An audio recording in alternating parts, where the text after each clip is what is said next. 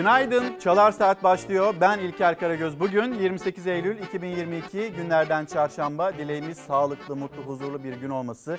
Yeni günün haberlerini paylaşacağız sizlerle. Akşamdan sabaha neler yaşandı. Siyaset neyi konuşuyor ve ekonomi başlığı. Aynı zamanda emeklilikte yaşa takılanlar, emeklilikte yaşa takılanlarla ilgili çalışmanın tamamlandığını Çalışma Bakanı söyledi. Peki bunun tekniğine tam olarak böyle sorularda yanıtlanabilmiş mi değil mi? Bu konuda bir uzmanı Özgür Erdursun'u burada Çalar Saat'te ağırlayacağız. Ve şu anda da bayağı da bir mesaj gelmeye başladı. Pek çok soru var. Tam olarak böyle beklentileri karşılayacak bir düzenleme mi değil mi onu konuşmak istiyoruz. Canlı bağlantılarımız olacak. Memleketin çeşitli yerlerinden, bölgelerinden yerel basına bakacağız, ulusal basına bakacağız. Başlığımız da diyorlar ama neden böyle bir başlık seçtik? Avrupa'nın hali kötü. Sabah gazetesinde göreceksiniz. Bu kez de İngiltere için dertlenilmiş. E, ek iş yapanlar varmış İngiltere'de. Yani maaşları yetmediği için ek iş yapanlar var İngiltere'de. E, bizim memleketimizde bizde durum ne? Onunla beraber konuşalım. Yani İngiltere'de ne oluyorsa bizim ülkemizde de hani ne olduğuna bittiğine hep beraber bir bakalım. Bizde tırlarsa vızır vızır üstelik raflarımız da dolu, raflar dolu ama biz o raflardan alışverişi rahatça kolaylıkla yapabiliyor muyuz?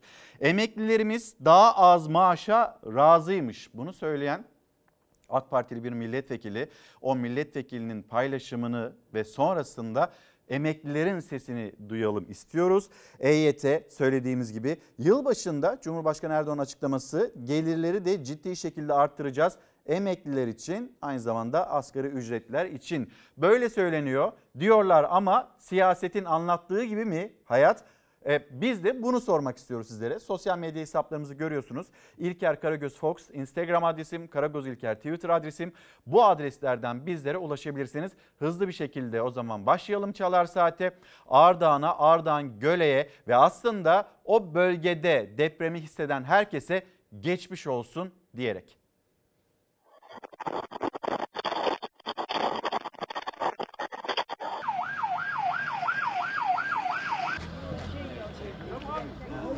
Ben oturuyordum, oturduğum yerde bayağı bir salladı beni. Lamba. Tavandaki lamba öyle bir sağa vuruyor sola vuruyor. Ulan dedim deprem olur. Ama bayağı salladı.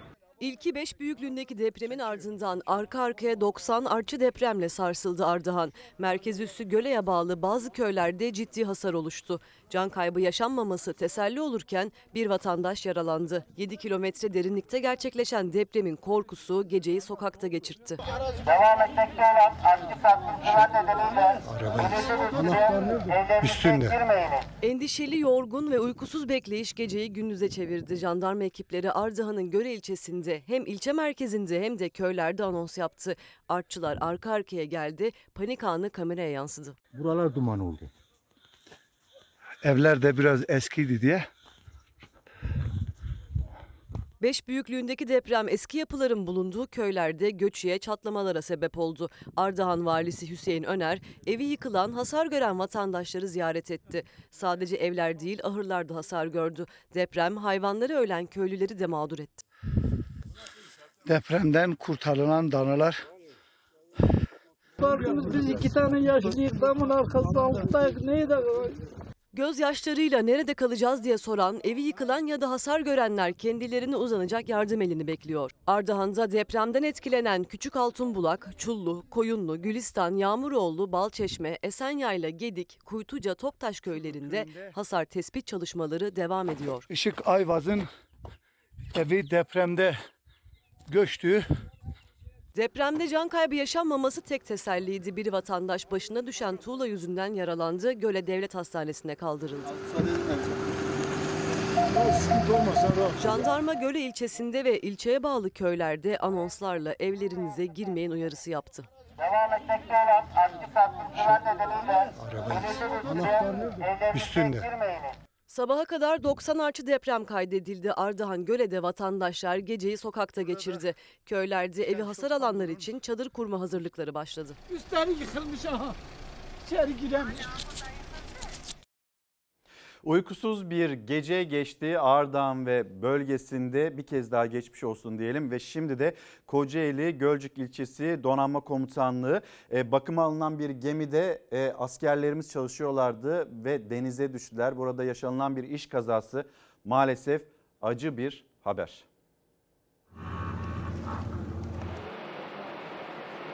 Bakıma alınan gemide çalışan 5 asker denize düştü. O askerlerden biri Enes Bıyık kaldırıldığı hastanede şehit oldu. İş kazasında şehit olan askerin baba ocağına Türk bayrakları asıldı. Kocaeli Gölcük'teki tersane komutanlığında dün çalışma vardı. Bakıma alınan bir gemiyi boyuyordu Mehmetçik. İş kazası yaşandı. 5 asker denize düştü. Üçü hemen kurtarıldı. İkisi güçlükle sudan çıkarıldı. Denize düşen askerler hemen hastaneye kaldırıldı tedavilerine başlandı. Ancak sözleşmeler Enes Bıyık hastanede verilen tüm mücadeleye rağmen kurtarılamadı, şehit oldu. Şehidin İstanbul Sultanbeyli'deki ailesine acı haber verildi. Baba ocağına Türk bayrakları asıldı. İş kazası sırasında denize düşen diğer askerin ise tedavisinin sürdüğü açıklandı. Biliyoruz ki evden çıkmaya hazırlananlar var. Montunuzu giymeden hemen önce gazetelerin manşetlerine birlikte bakalım istiyoruz. E, hemen Sözcü gazetesi diyelim. Helikopterle havadan bakmak da olmaz. Erdoğan pazara çıksın, gerçekleri görsün. Sözcü gazetesinin manşeti. Hürriyet gazetesi işte masadaki EYT formülü teknik detaylarıyla Özgür Erdursun'la sosyal güvenlik uzmanıyla bunu konuşacağız. Sorularınızı bekliyoruz. Sosyal medya hesaplarımız da ekranlarınızda gelsin. Karar gazetesi faiz silahıyla düşürdüler. Fed'in hamlesi petrol fiyatını geriletti. Kim düşürdü? Batı düşürdü. Ama Cumhurbaşkanı Erdoğan cümlelerinde hatırlıyorsunuz bir yandan onlar da Türkiye gibi faiz indirimine gitmeye başladılar. Hatta Putin de bunu yapmaya başladı demişti ama kararda farklı bir bakış açısı var. Çürük raporlu okulda eğitim, İTÜ kendi analizini görmezden geldi. Öğrencileri riske atmış Cumhuriyet Gazetesi'nin manşeti. Bir gün Ölüme karşı bir aradayız. Mersin'de polis evine düzenlenen saldırıya karşı 7 Haziran'ı hatırlatan muhalefet tek ses oldu. Yaşanacak kaosun kime yarayacağı çok net. Bir gün gazetesinin manşeti. Yalnız siyasetin en kötü hali ve burası çıkmaz sokak aslında. Bunu siyasetçinin görmeme ihtimali yok. Sabah gazetesi manşeti CHP'nin gazetecisi polisimizi şehit etti siyasette yaşanılan tartışması. Türkiye PKK ve ortakları yine sahaya sürüldü. Terörün hedefi 2023 seçimleri nasıl yani? Manşetleri okuduğumuzda acaba yine bir izleyicimiz de yazmış 2015'teki gibi mi olacak? 7 Haziran 1 Kasım arası hani o patlayan bombalar böyle mi olacak ben bundan çok kaygı duyuyorum diyen izleyicilerimiz var. Onu bize göndermişler bu mesajı. Korkusuz gazetesi fakir fukara et yüzü göremeyecek yine makarnaya talim edecek. Nasıl olur tırlarda vızır vızır üstelik Avrupa'da bu sıkıntıyı yaşıyor ama Korkusuz gazetesinin manşeti farklı. Milliyet gazetesi Preveze Deniz Zaferi'nin yıl dönümünde sert mesaj kendine gel Atina Cumhurbaşkanı Erdoğan'ın yine cümleleri Evrensel Gazetesi uğruna hastaneler kapatıldı. Bugün Ankara Etlik'te şehir hastanesi açılacak ama bir de bu pencereden bakın diyor Evrensel Gazetesi. Ulusal basına da bakacağız. Siyasetle devam edelim. Altılı Masa, Altılı Masa'nın trafiği devam ediyor 2 Ekim öncesinde. 2023'te müjdeyi vereyim. Rekor bir oyla Cumhurbaşkanı ve meclis seçimlerini Allah'ın izniyle göğüsleyebiliriz. Ben inanıyorum. İnandığıma göre bu işi Allah'ın izniyle başaracağız. Biz e, kötü gidişi durduracağız. Sayın Genel Başkanımla veya Millet İttifakı olarak biz bu konuda kararlıyız. Ama sonuçta bizi bize görevi verecek olan milletin kendisi. Millet bize bu görevi verecek. Biz de bu görevi yerine getireceğiz. Cumhurbaşkanı Erdoğan 2023 seçimlerini kazanacağımıza inanıyorum derken Altılı Masa'nın ikinci tur toplantıları için liderler ziyaretine çıkan CHP lideri Kılıçdaroğlu da millet görevi bize verecek dedi. 2 Ekim'de CHP lideri Kılıçdaroğlu'nun ev sahipliğinde başlayacak Altılı Masa'nın ikinci tur görüşmeleri öncesinde CHP lideri davet turundaydı. Turlara Ali Babacan'ı ziyaret ederek başladı. 3 saat 20 dakikalık görüşmede seçim sonrası parlamenter sisteme geçiş süreci konuşuldu. Yani seçmenin karşısına çıkmadan önce hazırlanacak hükümet programı. Yeni günde Demokrat Parti lideri Uysal ve Gelecek Partisi lideri Ahmet Davutoğlu'nu da ziyaret ederken Cumhurbaşkanı da konuştu. Kendileri bu ülke ve millet için tuğla üstüne tuğla koymadı. Herhangi bir meselede çözüm teklifi getirmediği, geleceğe dönük herhangi bir program sunmadığı halde ellerini ovuşturarak iktidar bekleyenleri 2023'te milletçe hüsrana uğratacak. Karamsar bir atmosfer var biliyorum ama bu karamsar atmosferden Türkiye'yi çıkarmak mümkün. Elin oğlu çıkarıyor da biz mi çıkaramayacağız? Akılla, mantıkla, bilgiyle, birikimle, irfanla. Ya bu ülkede çözülmeyecek hiçbir sorun yok. Hepsini çözeriz. Yani- Tok diye bir yerli üretim yaptıklarını söylüyorlar. Her şey dışarıdan gelmesine rağmen. Emekli en fazla 5 bin lira maaş alıyor. 500-600 bin lira araba fiyatı veriyorlar yerli araba. Yani bu millet ne yapacak bilmiyoruz. CHP lideri Demokrat Parti lideriyle taksi durağında ziyaret etti. Her sorunun çözümü için söz verirken Erdoğan muhalefete emekliye ayıracağız diye seslendi. 2023'te biz ülkemize hizmet etmeye devam edeceğiz. Ama muhalefet cephesinde epeyce bir isim zorunlu emekliliğe ayrılacak. 20 yıl içerisinde çok emekliye ayrılanlar oldu. Şimdi devamı geliyor. Onlar da emekliye ayrılacaklar. Biz çok çalışalım ki emekliler kervanı yol alsın. Şimdi e, bir yandan da Meral Akşener dün Habertürk'te Teke Tek programında Fatih Altaylı'nın sorularını yanıtladı. Az sonra ekranlarınıza getireceğiz ama sürekli böyle Cumhur İttifakı'ndan gelen açıklamalar altılı masada bir tartışma olduğu ve çatlak olduğu yönünde. Aslında Meral Akşener bugüne kadar söylediklerinden de öyle çok da farklı bir cümle kurmadı. E, rasyonel, gerçekçi, çözüm odaklı bir masa kurduk. Uzlaşı noktaları güçlendirilmiş parlamenter sistem seçim güvenliği. Peki masaya Kemal Kılıçdaroğlu'nun adaylığı gelirse ya da Kemal Kılıçdaroğlu ben aday olmak istiyorum derse acaba İyi Parti'nin ya da masanın yaklaşımı ne olur ne olacak? Bununla ilgili de konuştu Meral Akşener. Az sonra ekranlarınıza getireceğiz. Şimdi gazetelerin manşetlerine bakmıştık. İsterseniz birer birer okuyalım ve yeni günün nabzını birlikte tutalım diyorlar ama başlığı altında. Sözcü gazetesi Helikopterle havadan bakmakla olmaz. Erdoğan pazara çıksın, gerçekleri görsün. Hani Cumhurbaşkanı çıkmıyorsa en azından teşkilat çıksın, milletvekilleri çıksın, esnafın, vatandaşın sesini bir duyuversin diye Sözcü gazetesinin manşeti. Geçim sıkıntısı içindeki vatandaşlar aynen böyle diyor ve ekliyor. Varlıklılar için tepeden bakmak kolay ama gerçek hayat pazarda halimizde perişan. Erdoğan geçtiğimiz gün toplu açılışlar için helikopterle Sakarya'ya gitti. Havada neler gördüğünü anlattı. Hani ekonomi çökmüştü, batmıştı? Köprüleri gördüm.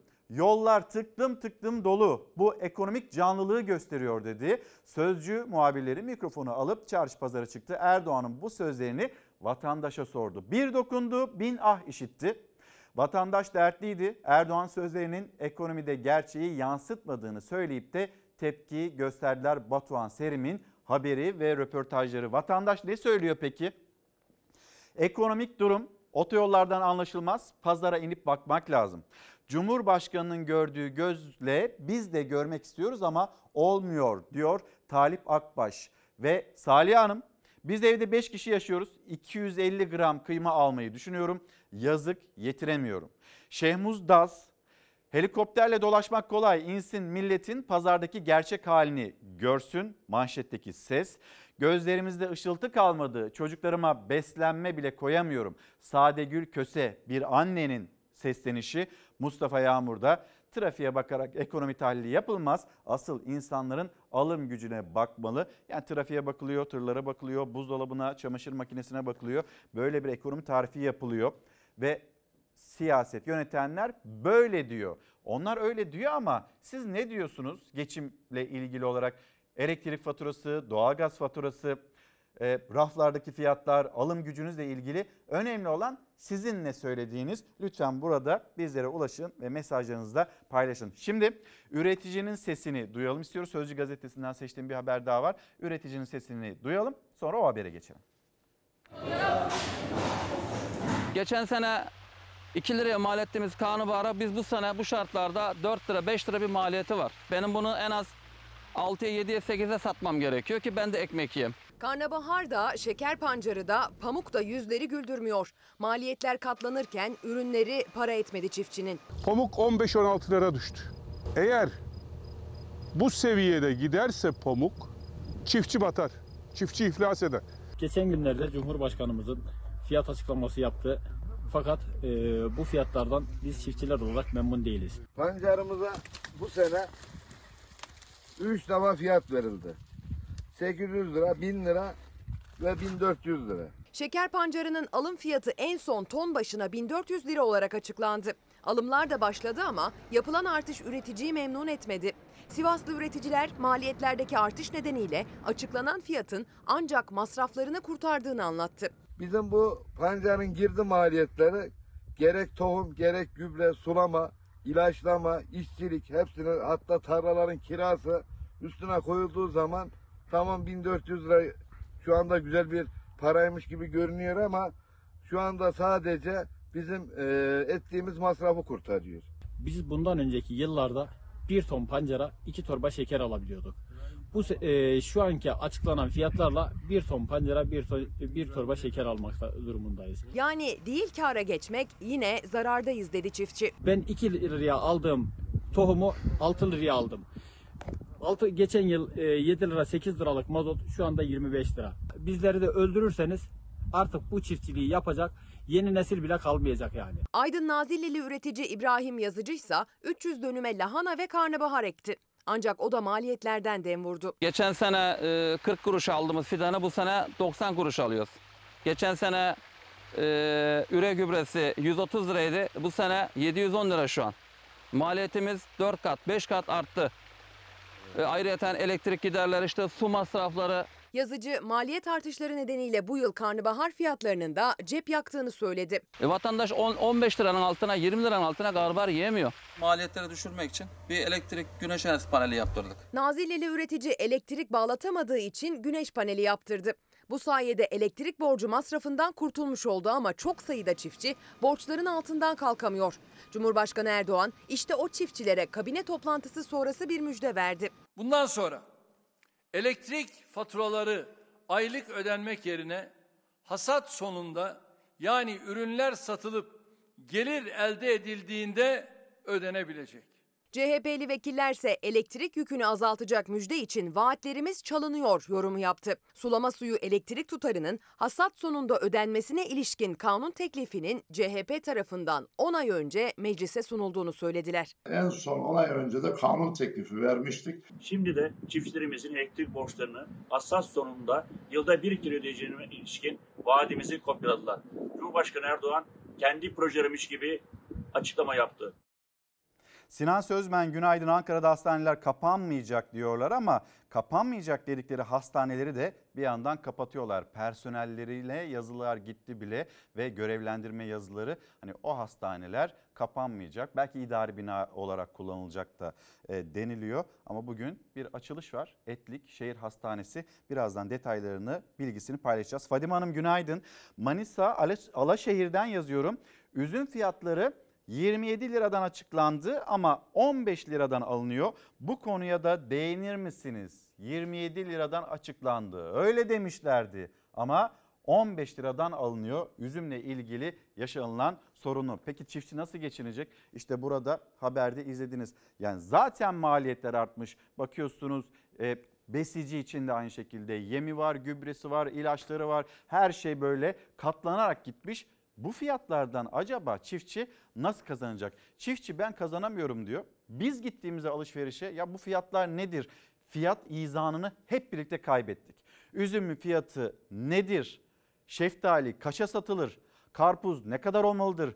Domates nedir mevsiminde fiyatı ya da turfanda olduğunda nedir? Bilmiyoruz artık. Tutturulabildiğine. Öyle bir fiyat var karşımızda. E insanların da alım gücü yok. Yukarıdan bakınca görülmüyor böyle vatandaşın arasına girildiğinde çok daha net olarak size anlatıyor zaten insanlar. Köstebek bulmaya gerek yok. Bizim vaatlerimizi çalıyorlar.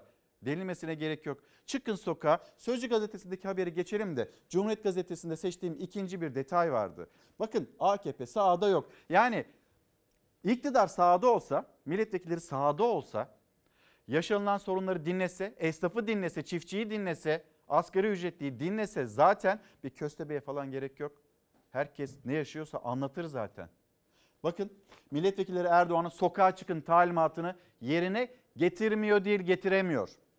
Cumhurbaşkanı Erdoğan'ın partililere sokakta olun talimatına karşın milletvekillerinin sahada olmadığı ortaya çıktı. Parti yönetimine özellikle AKP'nin kalesi olan şehirlerden yerlerden şikayet geldiği belirtilirken yurttaşlar sahada yoklar. Olduklarında da onlara ulaşmak artık daha zor diyor. Mutlaka çıkılacaktır. Olur mu canım? İşte biz bu toplantıyı e, orada sahada yapmıyoruz mu denilecektir. Ama kapalı toplantılar, kapalı salonlar, böyle seçmece gelen kişiler, partililer sokağa çıkmak demek öyle bir şey değil. Hani şimdiden bu söylenecekse sokak demek o değil. Şöyle bir esnafın arasına daldığınızda, esnafa sorduğunuzda yani elektrik faturasını, kira parasını, doğalgazını ya da işçisine e, o paraları, maaşlarını ödeyip ödeyemediğini sorduğunuzda ekonomide teker dönüyor mu, dönmüyor mu anlayacak herkes. İktidar da görecek. Ama öyle denilmiyor. Emeklilerle ilgili mesela bir açıklama AK Partili bir milletvekili e, birazdan ekranlarınıza getireyim. Lütfen üzerinde birlikte düşünelim, birlikte de konuşalım. Ve emeklerimiz gerçekten böyle mi düşünüyor? Onu da bizimle paylaşıverin. Gelelim Sözcü Gazetesi. Sözcü Gazetesi'nde diğer haberimizi tamamlayalım. Bugün iki yerden canlı yayın yapacağız. Ee, Ukrayna, Rusya bir seferberlik ilanı var Rusya'da ve Rusya'dan da pek çok kişi ülkesini terk ediyor. Rotaları bir yandan da Türkiye hatta Antalya ve bölgesi e, Sarp sınır kapısına gideceğiz. Nazlı yere basmaz bizi orada bekliyor olacak. Bir de 7 yıldır açılmayan bir okul vardı Ankara'nın göbeğinde. Milli Eğitim Bakanlığı'na da sadece 5 kilometre uzaklıkta neden açılmıyor? Tam 4 bakan gördü. O bakanlar da o okulun açıldığını göremedi. Eğitim yılı başladı. Haber yaptık. Canlı yayın yaptık ve oradaki velilerin de ısrarıyla birlikte biz de Fox Haber olarak destek verdik. O okul açıldı. O okula gideceğiz ve canlı yayın gerçekleştireceğiz. Önce Ukraynalılar kaçmıştı. Şimdi de Ruslar savaştan kaçıyor. Rusya'nın seferberlik ilan etmesi ve 300 bin yedek askeri göreve çağırması göç dalgasına neden oldu. Kara ve hava yoluyla ülkeden büyük kaçış başladı. Gürcistan sınırında 20 kilometrelik araç kuyrukları oluştu. Buraya gideceğiz ve buradan son dakika notlarını Nazlı Yere Basmaz'dan alacağız. Şöyle bir dışarıya bakalım. Yeni gün İstanbul'da nasıl başlıyor? Böyle bulutlu. Hava ılık ama birazdan da böyle yağacak gibi böyle bir gün başlıyor İstanbul'da. Sizin oralarda, memleketinizde, ilçenizde acaba hani havanın durumuyla ilgili de bize bilgi göndermek isterseniz e, lütfen gönderin. Nedir orada durum? Bununla bilgisini paylaşın bizimle. Diyorlar ama etiketi altında konuşurken memleket havasında atlamayalım.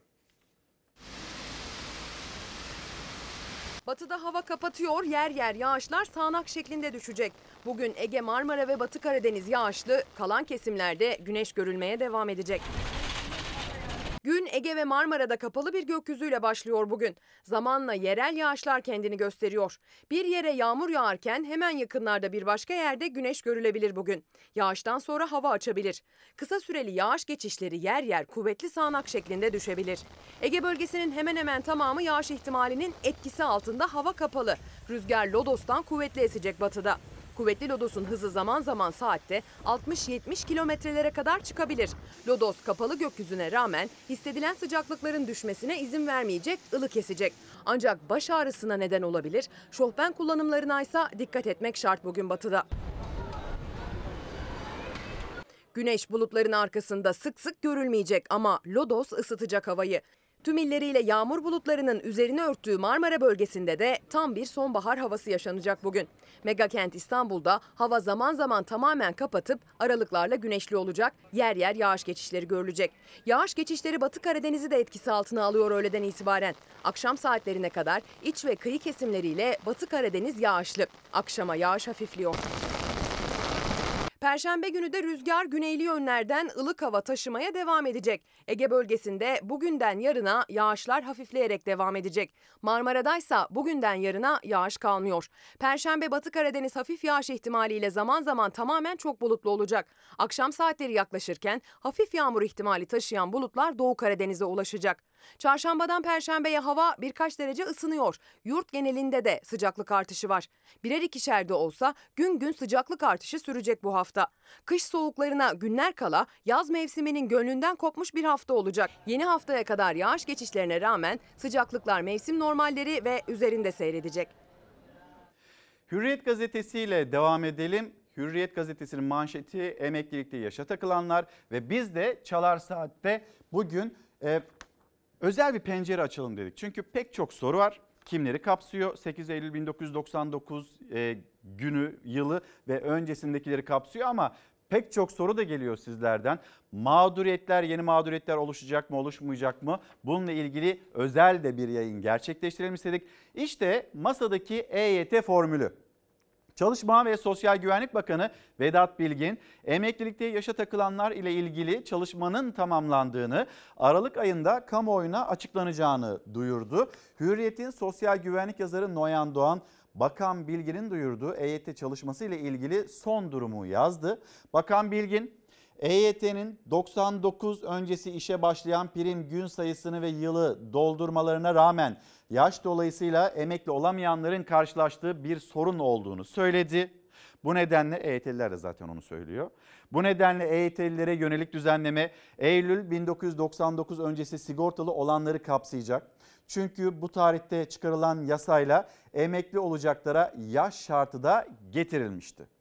Bu düzenleme yüzünden yüz binlerce sigortalı yaşı tutmadığı için emekli olamadı. Buradaki mağduriyeti kim yarattı? Konuşalım. İşte Bakan Bilgin'in teknik olarak bitti dediği düzenleme bu durumda olanları kapsıyor. Yani ilk sigorta başlangıcı Eylül 1999 olan çalışma yılını ve prim gün sayısını dolduran ancak yaş şartı nedeniyle emekli olamayanlara yönelik bir düzenleme yapılacak. Hürriyet gazetesinin manşeti. Şimdi 48 yaş, 50 yaş böyle bir kriter konuşuluyor. Sonra 7200 kadınlar için, 9000 erkekler için böyle bir e, iş günü, prim günü sayısından da söz ediliyor. Ne olacak? Teknik detaylarını biz de burada irdeleyeceğiz. Özgür Erdursun'la birlikte tekrar söyleyelim mesajlarınızı bekliyoruz. Antalya'ya günde 9000 Rus geldiğiyle ilgili o haber Hürriyet gazetesinde de yer alıyor. Hemen onu da aktaralım ve sonra da birazdan da Sarp sınır kapısına gidelim. Son gelişmeleri de Nazlı Yere Basmaz'dan alalım. Putin'in kısmi seferberlik ilan ettiği 21 Eylül'den bu yana Rusya'dan Kazakistan, Gürcistan, Türkiye ve Ermenistan'a geçişler katlanarak arttı. Az önce de bu haberi okumuştuk. Armagedon gerçek oldu. Biz ülkemizde hani nasıl kısır, kısır tartışmalarla uğraşırken dünya bambaşka bir yerde. Hatta yönetmenimizden İrfan'dan ben bir rica edeyim. O haberi de burada paylaşalım. Şimdi yeri de geldi. Ne oluyor? Dünya neyi konuşuyor? İşte NASA nasıl bir çalışma içinde? Biz neyi yapıyoruz? Ona bir bakalım. Dev bir meteorun e, dünyaya çarpmadan durdurulmasını anlatan Armageddon filmi NASA'nın DART operasyonuyla gerçek oldu. NASA'nın DART adlı uzay aracı dünyadan 11 milyon kilometre uzaklıktaki e, Dimorphos adlı asteroidi vurdu. Böylece dünyayı tehdit eden gök cisimlerinin yönünü değiştirme çalışmalarında tarihi bir başarı elde edildi. Şimdi sürekli filmleri konu olan bir durum. Dünyaya çarpan bir göktaşı işte milyonlarca yıl önce dinozorları yok etmişti. Şimdi böyle bir durumla karşı karşıya kalınırsa bilim, insanlık o asteroidin yolunu, yönünü değiştirebilir mi? Biz ülkemizde salatalık, domates, faiz sebep, enflasyon sonuç, muhalefet şunu yaptı, iktidar bunu yapmıyor.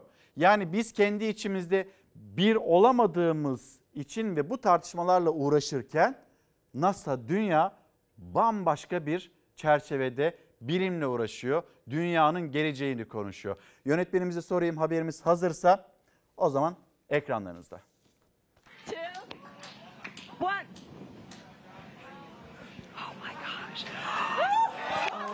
NASA'da yaşanan sevincin nedeni dünyayı korumak için yapılan tarihi testin başarıyla sonuçlanması.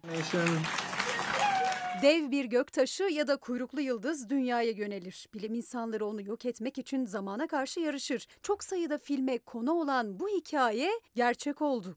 One, zero. Ignition.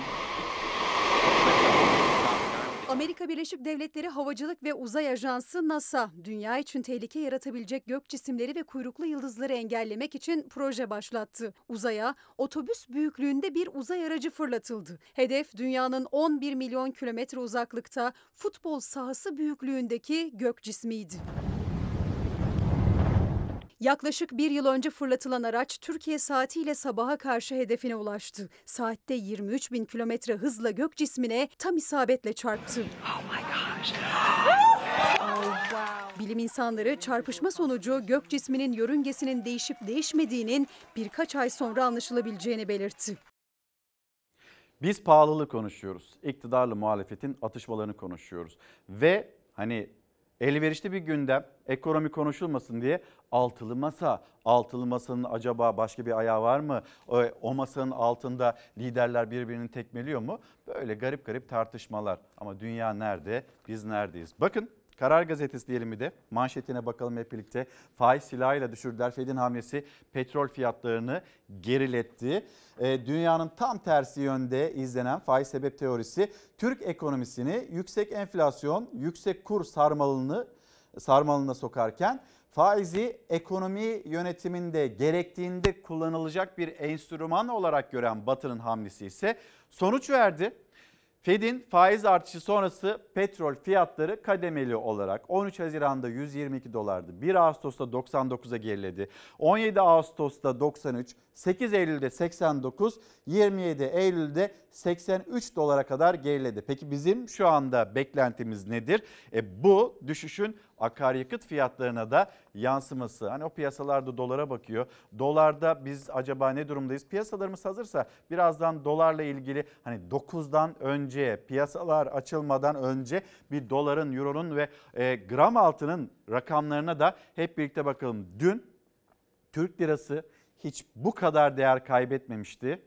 Serbest piyasaya baktığınızda rakam farklı, biz aktardığımızda farklı. Yalnız dün akşam saatlerinde, gece saatlerinde dolar şu anda 18 lira 48 kuruş ama 18 lira 73 kuruşu kadar kuruşa kadar ilerledi onu gördü. Euro 17 lira 66 kuruş ve gram altında 965 lira Dolar yükseldikçe altını baskılıyor ve altın da yine geri çekilmeye devam ediyor. Euro, Euro bölgesinde Avrupa Merkez Bankası onlar da bir faiz artırımına gidecek 75 bas, bas puan şeklinde. Ama Fed'in arttırımının gerisinde kaldığı için şu anda Euro'da da bir baskılanma var. Önümüzdeki günlerde nasıl seyredecek ona bakacağız. Karar gazetesinde yer alan haber, manşet onu okuduk. Şöyle bir tam olarak sayfayı görelim ve bakın Avrupalılar enflasyonda açıklanan ile raftaki devasa farkı görüyor. Bunu Avrupalılar görüyor. Avrupa'da enflasyon işte 8, 9, bilemediniz 10. Diyor ki Cumhurbaşkanı aslında öyle değil. Orada enflasyon daha fazla. Vatandaş onların hissettiği çok daha fazla. Bakmayın siz o rakamlara diyor. Peki biz? Bizde durum ne? Açıklanan %80.2 enflasyon ki biz yeni enflasyon rakamlarını pazartesi günü göreceğiz. Bizim hissettiğimiz Enag'ın açıkladığı %180'lik enflasyon sürekli Avrupa'dan örnek veriyoruz. Avrupa'yı anlatıyoruz. Peki biz? Biz ne yapıyoruz? Biz neyi yaşıyoruz? Öyle diyorlar. Avrupa'da 8-9 ama daha fazla aslında. Siyaset böyle söylüyor. Diyorlar ama bizde durum ne? Başlığımızı bir kez daha hatırlatmış olayım. Cumhurbaşkanı Erdoğan'ın enflasyonla ilgili sesini bir dinleyelim. Amerika'dan Avrupa'ya pek çok ülke son 40-50 yılın en yüksek enflasyon oranlarıyla mücadele etmek zorunda kalıyor. Bu ülkelerde yaşayan herkes %8-9 oranında açıklanan rakamlarla gerçek enflasyon oranları arasındaki devasa farkı gayet iyi biliyor. Şimdi bunları hani bakıyorsunuz NASA bambaşka bir yerde, dünya bambaşka bir yerde ama biz de kendi ülkemizin gerçeklerine, gerçekliğine baktığımızda bunları konuşmak durumundayız. Ama konuştuğumuzda ya da niye böyle oluyor dediğimizde, soru sormak istediğimizde rica ediyoruz. Lütfen çıkar mısınız ya da soru sormayın diye salondan bizde e, uzaklaştırmaya çalışan bir anlayışla karşı karşıyayız. Ya da efendim balıkçının durumu, Onlar da bu akaryakıt fiyatları nedeniyle sıkıntı yaşıyor. Ama ortam çok güzel diye e, Ulaştırma Bakanı'ndan o sözü de duymuştuk. Biz bunları konuşmazsak nasıl doğruyu bulacağız? Bir kere bunu da e, hep birlikte konuşalım derken medya susturulmak isteniyor. Medya hani her şeyde öyle haber yapmasınlar. Medya bir propaganda aracı olsun. Mümkünse bizim propaganda aracımız olsun diye bir yaklaşım var.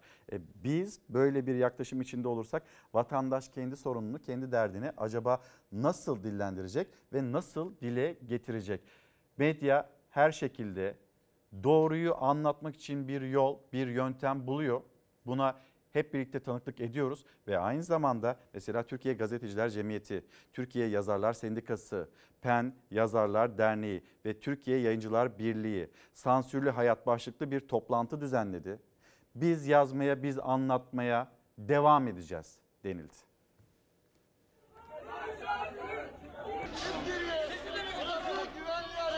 bütün yaşantımızı avucun içine alan bir sansür ikliminden söz ediyoruz. Gazeteci mağdurun, güçsüzün, yoksulun, ötekileştirilenin ve sesini duyuramayanın sesi olmakla yükümlü. Bu amaçla her türlü sansürle, otosansürle mücadele etme sorumluluğumuz var. İşte bu sorumlulukla Türkiye Gazeteciler Cemiyeti de Türkiye Yazarlar Sendikası, PEN Yazarlar Derneği ve Türkiye Yayıncılar Birliği ile birlikte bir toplantı düzenledi. Sansürlü hayat toplantısında habere, kitaba, müziğe, tiyatro ve sinemaya getirilen sansürün etkileri masaya yatırıldı. Çünkü 3 ay aradan sonra 1 Ekim'de açılacak olan meclisin ana gündem maddesi de kamuoyunda sansür yasası olarak bilinen dezenformasyonla mücadele kanun teklifi olacak. Toplantıda kanun teklifinin yasallaşması halinde yaşam tarzına müdahalenin yolunun da açılacağı dile getirildi. Bir ülkede eğer düşünce ve ifade özgürlüğü yoksa o ülkede insan hak ve özgürlükleri de yok demektir.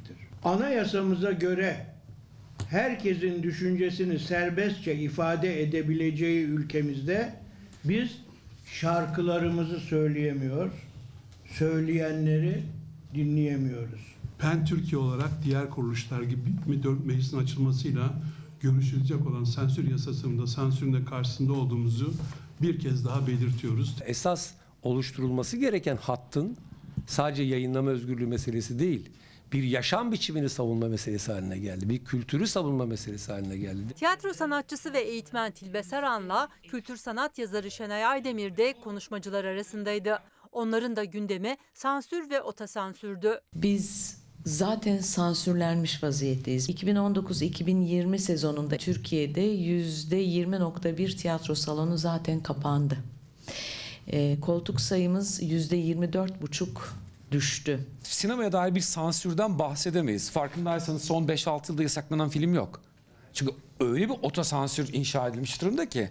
Türkiye Gazeteciler Cemiyeti Başkanı Turgay Olcayto ve Genel Sekreter Sibel Güneş sansüre karşı mücadelede kararlı olduklarını söyledi. Sansürlü hayat. Buna karşı çıkıyoruz elbette.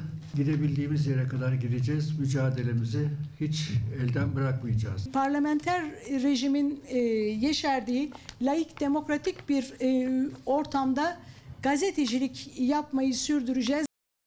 Şimdi Bir Gün Gazetesi, Sabah Gazetesi, Türkiye Gazetesi ve Gazete Pencere diyeceğiz. Siyasette bir tartışma ve bence benim kanaatim bu şekilde siyasetin en çirkin hali. Şehidimiz var.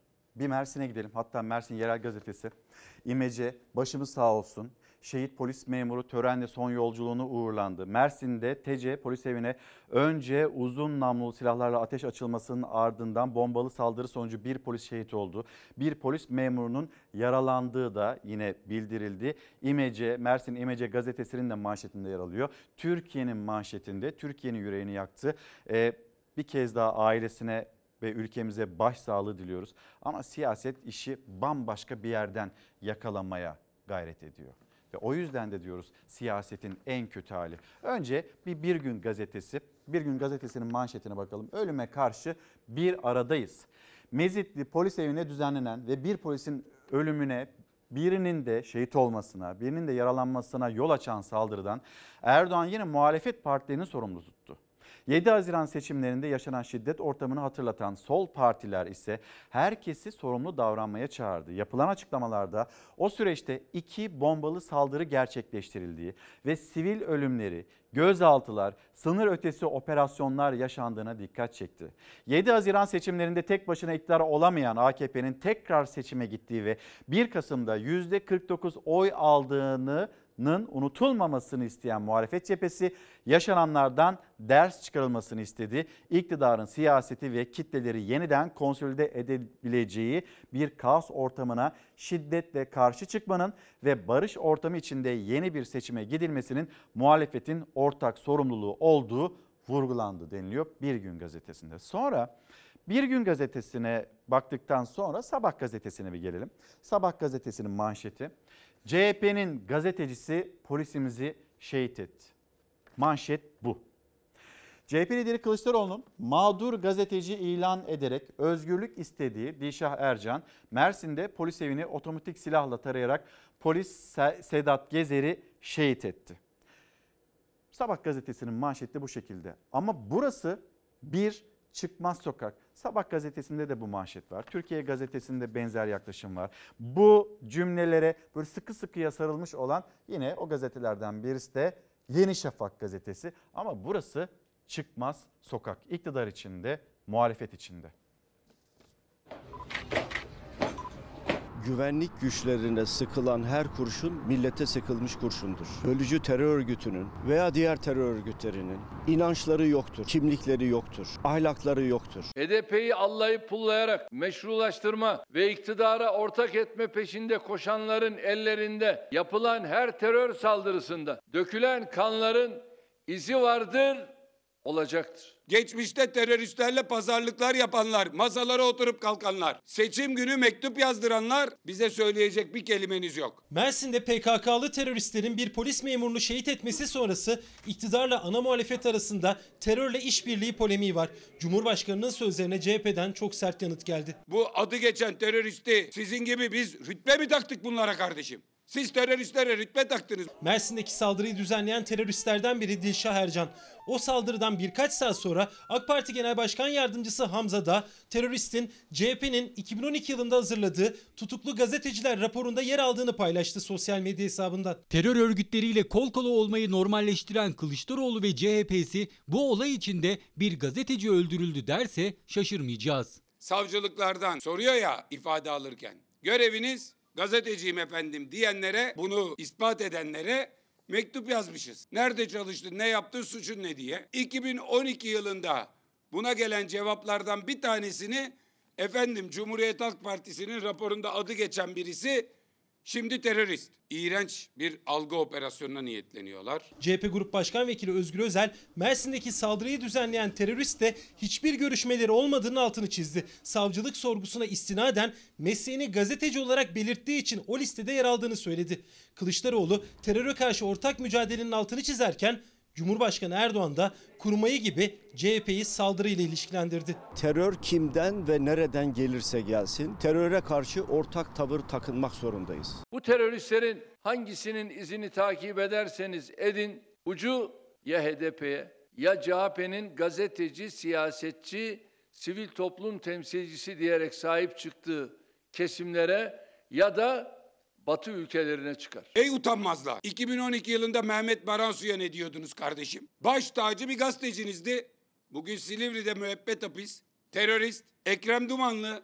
Firari terörist. Avanos dağlarında bir tane terörist kalmadı diyor Süleyman Soylu. Mersin'den Hatay'a kadar, Osmaniye'den Gaziantep'e kadar Amanos dağları tertemiz bir tek terörist yok.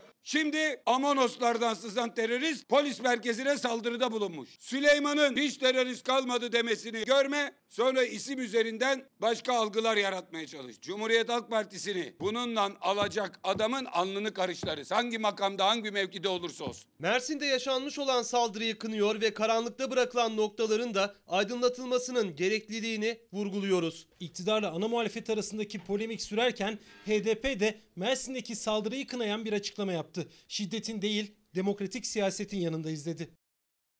Efendim şimdi hızla reklamlara gidelim. Döndüğümüzde yayınlarımız var, haberlerimiz var. Onları sizlerle paylaşacağız.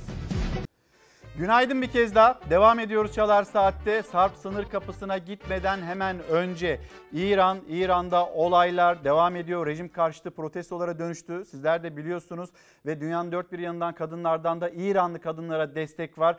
Son gelişmeleri nedir? Ekranlarınızda.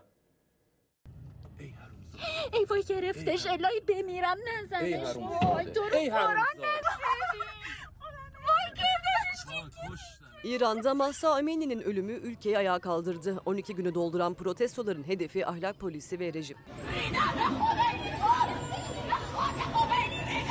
Eylemcilerin en ön safında kadınlar var. Artan polis şiddeti onları yıldırmadı. Başörtüsü takmak istemeyenler kararlılıklarını hem İran rejimine hem de dünyaya gösteriyor.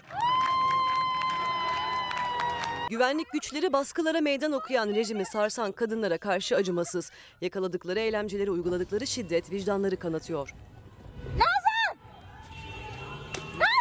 Olaylardan Amerika Birleşik Devletleri'ni sorumlu tutan Tahran yönetimi gösterileri bastırmaya kararlı.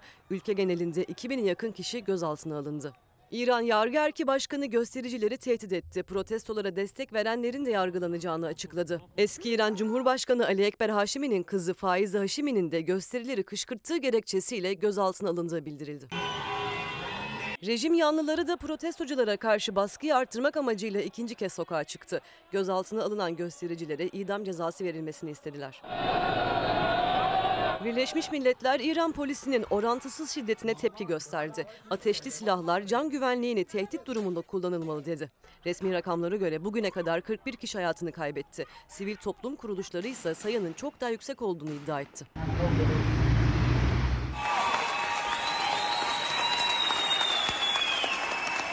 İran'a Türkiye'den de destek gelmeye devam ediyor. Kadınların yaşadığı baskıya dikkat çeken son isim Melek Mosso oldu. Sanatçı sahnede saçlarını kesti. Şimdi Sarp sınır kapısına gidiyoruz. Rusya ve Ukrayna arasında yaşanılan e, o durum artık böyle seferberlik çağrısıyla iyi de iyiden iyiye böyle daha da tırmandı. Bölgemizde ateş çemberi Sarp sınır kapısından gün içinde pek çok Rus'un Türkiye'ye ki rotalarından birisi de Türkiye'ye e, Türkiye'ye geldiğini de görüyoruz. Oradaki son durumu Nazlı Yere Basmaz'dan dinleyeceğiz. Fox Haber'den Nazlı günaydın Sarp Gümrük Kapısı'nın önündesin. Durumu orada yaşanılanı da senden dinlemek istiyoruz. İlker Karagöz günaydın. Senin de biraz önce belirttiğin gibi burada bize anlattılar. Yaklaşık 2-3 gün önce dediler bu kapıyı görmeniz gerekiyordu. Rusya'nın kararından sonra bir Rus akını olmuş bu kapıdan Türkiye'ye doğru. Ama biz başka bir akından bahsedeceğiz şimdi size. O da Gürcistan'dan gelen bir akın. Gürcü akını. Gürcistan'dan gelen bir akın. Gürcü akını. Bunun kaynağı nedir? Tabii ki ne yazık ki Türk lirasındaki değer kaybı. Şu anda haritayı şöyle önünüze açtığınızda Türkiye'nin en kuzeydoğusuna, en uç noktasına hayal edin. Oradayız. Sarp gümrük kapısının önündeyiz. Kapı tam arkamda. Kapının altında bekleyen insanlar var. Onlar Gürcistan'dan gelenler. Hemen şöyle döneyim. Kameraman Ercan Canik de sizlere yardımcı olsun görmeniz için. Yine burada gelen Gürcüler var. Şu an sabah çok erken saat olduğu için biraz kalabalıkta az görebilirsiniz ama biz dün sabah saat 6'da Rize Havaalanı'na indik. Oradan rotamızı Artvin'e çevirdik. Hopa'dan sonra Kemalpaşa ilçesi var. İşte Gürcistan'a tam sınır ilçesidir burası. Sınır kapısına da sadece 3 kilometre mesafede. Birkaç tünel geçince buraya varıyorsunuz. Kemalpaşa ilçesi kaynıyor. Kendi nüfusu sadece 10 bin ama marketler, e, mağazalar dolup taşıyor. Türkiye rekorları kırıyor mağazalar. Niye?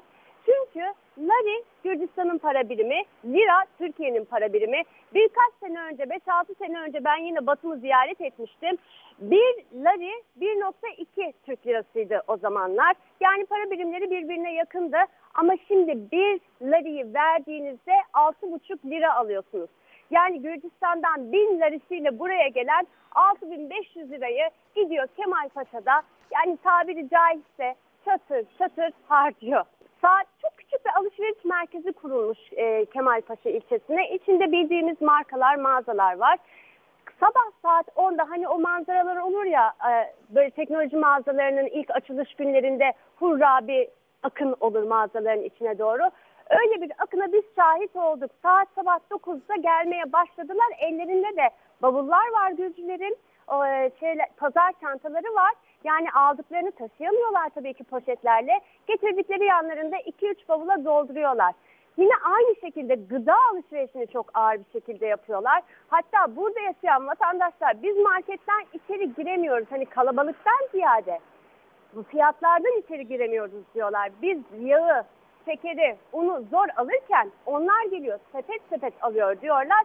Biraz da açıkçası isteniyorlar ama gerçekten sepet sepet alıyorlar. Kolilere dolduruyorlar.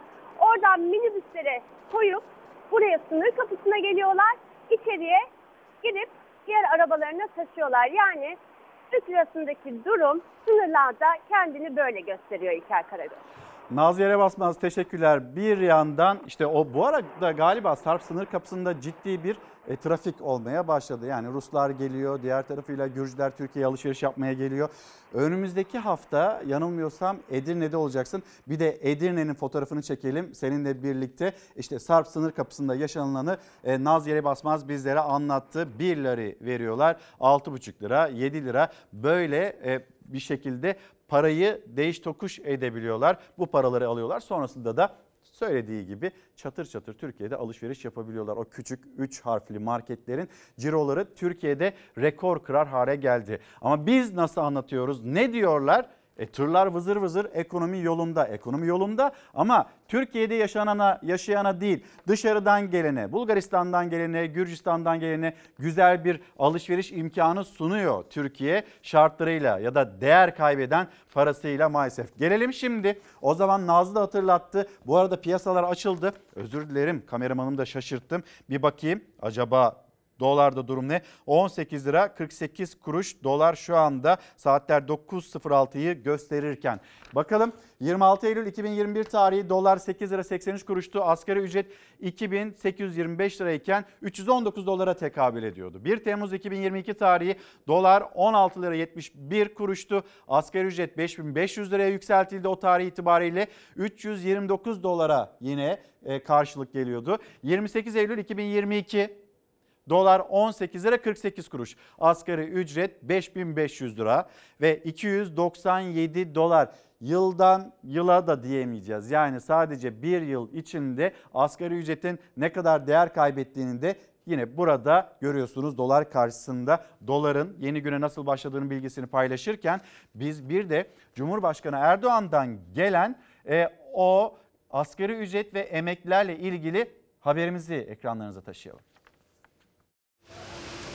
Asgari ücretten memur ve emekli maaşına kadar tüm kesimlerin gelirlerini yıl başında ciddi şekilde tekrar yükselterek enflasyonun yol açtığı refah kaybını aşama aşama gidermekte kararlıyız. Cumhurbaşkanı Erdoğan bir kez daha asgari ücretli memur ve emekliler için ciddi zam oranından söz etti. Ancak alınan zamlar hem hayat pahalılığı hem dolar karşısında eridi gitti bugüne kadar. Son olarak Temmuz ayında zamlandı asgari ücret memur ve emekli maaşları alınan zam oranı yüksekti ancak alım gücü birkaç ay içinde eridi. Çünkü 5500 liralık asgari ücret uygulanmaya başladığından bu yana 32 dolar eridi. Temmuz ayında asgari ücretin dolar karşılığı 329 dolardı. Dolar kurunun 18 lira 49 kuruşa gelmesiyle asgari ücret 297 dolara düştü. Yani alınan zamlar artan kur nedeniyle eridi gitti. Oysa geçtiğimiz yıl Eylül ayında asgari ücret 320 dolara yakındı. Lira bazında asgari ücret yükselse de dolar bazında küçüldü. Dar gelirli sosyal yardımlara muhtaç hale geldi artık geçinebilmek için. Cumhurbaşkanı Erdoğan da sosyal desteklerde ölçüyü yoksulluk olmaktan çıkardık diyerek konuşulacak bir cümle kurdu. Sosyal desteklerde ölçümüzü yoksulluk olmaktan çıkartarak ihtiyaç ve hak temelli bir anlayışla ülkemizin imkanlarını her bir insanımızla paylaşacak kuşatıcı bir sistem kurduk kuşatıcı sistemin sözünü ve vaadini Cumhurbaşkanı Erdoğan'ın cümlelerinde duyuyorsunuz. Ama bakın bir izleyicimiz isminize de bakacağım müsaadenizle. Ee, Ahmet Küçüktaş. O da diyor ki Instagram'dan göndermiş başlığımız diyorlar ama hani böyle söyleniyor ama bizim yaşadığımız nedir acaba? Ve izleyicimiz de İzmir'den kızımı liseye gönderemiyorum. Devlet yardımcı olmuyor. 56 yaşındayım çalışamıyorum. Sosyal yardım parasıyla geçiniyorum. 550 lira yardım yapılıyor. Sesimi duyurur musunuz? E, diğer tarafta da işte böyle insanlarımız var. Sosyal yardımlarla geçinmeye çalışan Aile Bakanlığı'ndan yeni bir açıklama sosyal yardımları arttırdık. Biz niye buraya geldik? Biz niye sosyal yardımlarla yaşıyoruz? Buradan bir müjde çıkar mı? Sosyal yardımlarla yaşayan bir ülke olmak müjde midir? Biz muhtaç olanlara çok daha fazla para veriyoruz. Elimizden geldiğince daha da fazla vereceğiz mi? Yoksa istihdam mı yaratacağız? Kendi ülkemizde bir refah seviyesini mi arttıracağız? Bunu hep birlikte düşünmemiz gerekmiyor mu? Ve işte sadece diyorlar masallar anlatılıyor bize. Bizim yaşadığımız böyle bir durum değil. Şimdi emeklerimizle ilgili bir değerlendirme mi diyelim, açıklama mı diyelim, yorum mu diyelim? Önce ekranlarınıza taşıyalım sonra da konuşalım. Eşimle ben ikimiz de emekliyiz. Biz de kendimizin. İnanır mısınız ucuza zor geçiniyor. Eğer bir, evet bir okumuş çocuğumuz eğer olsa, kirada olsak biz ne yaparız? Kendilerine ait evlerine iki emekli maaşı girmesine rağmen geçinemediğini anlatıyor Kayserili emekli. İktidarın milletvekilinden gelen sosyal medya paylaşımı kendi bölgesinde emeklilerden tepki gördü. Güzel köylü amcam emekli maaşları yüksek yaşlılara daha az verin diyor. Güzel yurdumun güzel insanları var. AK Parti Kayseri Milletvekili Hülya Nergis ziyaret ettiği vatandaşın emekli maaşları yüksek, yaşlılara daha az verin sözlerini Güzel Yurdumun güzel insanları var notuyla paylaştı. Kayseri'nin CHP'li vekili Çetin Arık aracılığıyla itiraz etti emekliler bu sözlere. Hayır hayır ne, ne verirsin çokmuş, ne çokmuş? Yapar, yapar, evet yapar. Tabii onlara göre, yani onların tuzu kuru. Ama bir gelin bir görün inan ki. Yani söylenecek çok şey var ama o kadar doluyum ki. 30 sene para ödedim. Hem devlete bilgi verdim, hem prim ödedim, hem de tüpan kirası ödedim. 35 40 liraya aldığım çay olmuş 90 lira. 40 liraya aldığım yağ olmuş 200 lira. Ondan sonra 5 lira 50 kuruşa aldığım çay şeker olmuş 30 lira. Ha bize verilen zam ne? Ben torunlarıma inan ki şimdi gidemiyorum. Gidiş geliş İstanbul'a yolculuk otobüs parası oldukça pahalı. Uçağa hiç imkansız. Toruna gitmek lüks oldu şu an. Evet torunlarıma ben bir hediye alamıyorum. Bayram gelince bayram harçlığı gönderemiyorum. Torunlara harçlık vermek, bir başka şehre ziyarette bulunmak, marketten gönlünce alışveriş yapmak emekli için uzun süredir hayal. Marketlerde gidiyoruz boş dönüyoruz. Tane için meyve sebze alıyoruz. İkimiz de emekli olduğumuz halde geç, geçiremiyoruz. Sadece mutfak parası için. Sadece mutfak parası için. Çekilecek gibi değil yani. Bak bak, çarşıya geldim inan ki bir şey alamadım. AK Parti Kayseri Milletvekili Hülya Nergis sosyal medya paylaşımı güzel köylü amcam emekli maaşları yüksek yaşlara daha az verin diyor. Bunu da sosyal medyası üzerinden paylaşıyor. Emeklilerimiz söz sizde. Öyle diyorlar ama hani emekli maaşlarının sizlerde yüksek olduğunu düşünüyor musunuz? Bir milletvekilinin böyle sosyal medyası üzerinden paylaşımı, sizin bu paylaşımla ilgili acaba düşünceleriniz nedir? Biz gerçekten çok merak ediyoruz. Bir tarafta hani bunun bir görüntüsü olsaydı keşke de hani o görüntüyle de destekleseydi sayın milletvekili. Bir tarafta geçinemiyorum, torunlarıma bayram harçlığı veremiyorum, evimin kirası, evime gelen faturalar bunların derdi içinde olan emekliler var. E diğer tarafta da bizim emekli maaşlarımız fazla. Siz böyle fazla veriyorsunuz, daha az verebilirsiniz diyen ama hani kim olduğu da belli olmayan bir emekli sosyal medya üzerinden ve bunu da bir milletvekili paylaşıyor. Kimsenin de aklına yani biz böyle huzur hakkı da atıyoruz, yönetim kurullarına insanları atıyoruz, böyle ikişer maaşlar, üçer maaşlar bunlar gelmiyor. Kimsenin aklına bunlar gelmiyor, bunlardan vazgeçilsin. Söylem olarak var diyorlar ama o atamalarda böyle sürekli devam ediyor. Ankara'ya gideceğiz. Yalnız bir haberimiz var. Onu da paylaşalım. Cumhuriyet Gazetesi e, İTÜ kendi analizini görmezden gelip öğrencileri riske atmış. İTÜ İnşaat Fakültesince hazırlanan teknik inceleme raporlarına göre Doğa Koleji'nin Yakacık ve Kartal binalarının acil olarak yıkılıp yeniden yapılması, 7'sinin de güçlendirilmesi gerektiği belirtildi.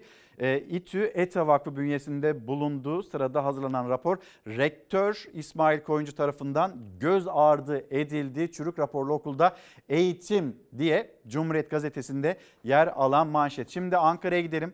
4 bakan gördü. 7 senedir bunun haberi yapılıyor. Orada veriler e, sürekli ya bizim okulumuz ne oldu? Burası Milli Eğitim Bakanlığı sadece 5 kilometre uzaklıktaki bir okul. Neden bu okul açılmıyor? Neden bitmiyor? diye soruyorlardı ve biz de Fox Haber olarak elbette yanlarındaydık. Beril Ötkan onun da yaptığı haberler burada hatırlayacaksınız. Hemen Beril'in yanına gidiyorum. Beril günaydın. Ee, okulu konuşalım. Bir de Etlik Şehir Hastanesi bugün açılış var. Bir yandan da bunun izlenimlerini senden dinleyelim. Öncelikle okulu konuşalım. Gerçekten çok sevinçliyiz. Ee, çünkü dün Gökhan arkadaşımız açılışına gitti, şahitlik etti ama biz de iki yıldır e, bu haberleri yapıyoruz. E, ne zaman açılacak? 6. yılında yaptık, 7. yılına yine yetişmedi diye yaptık.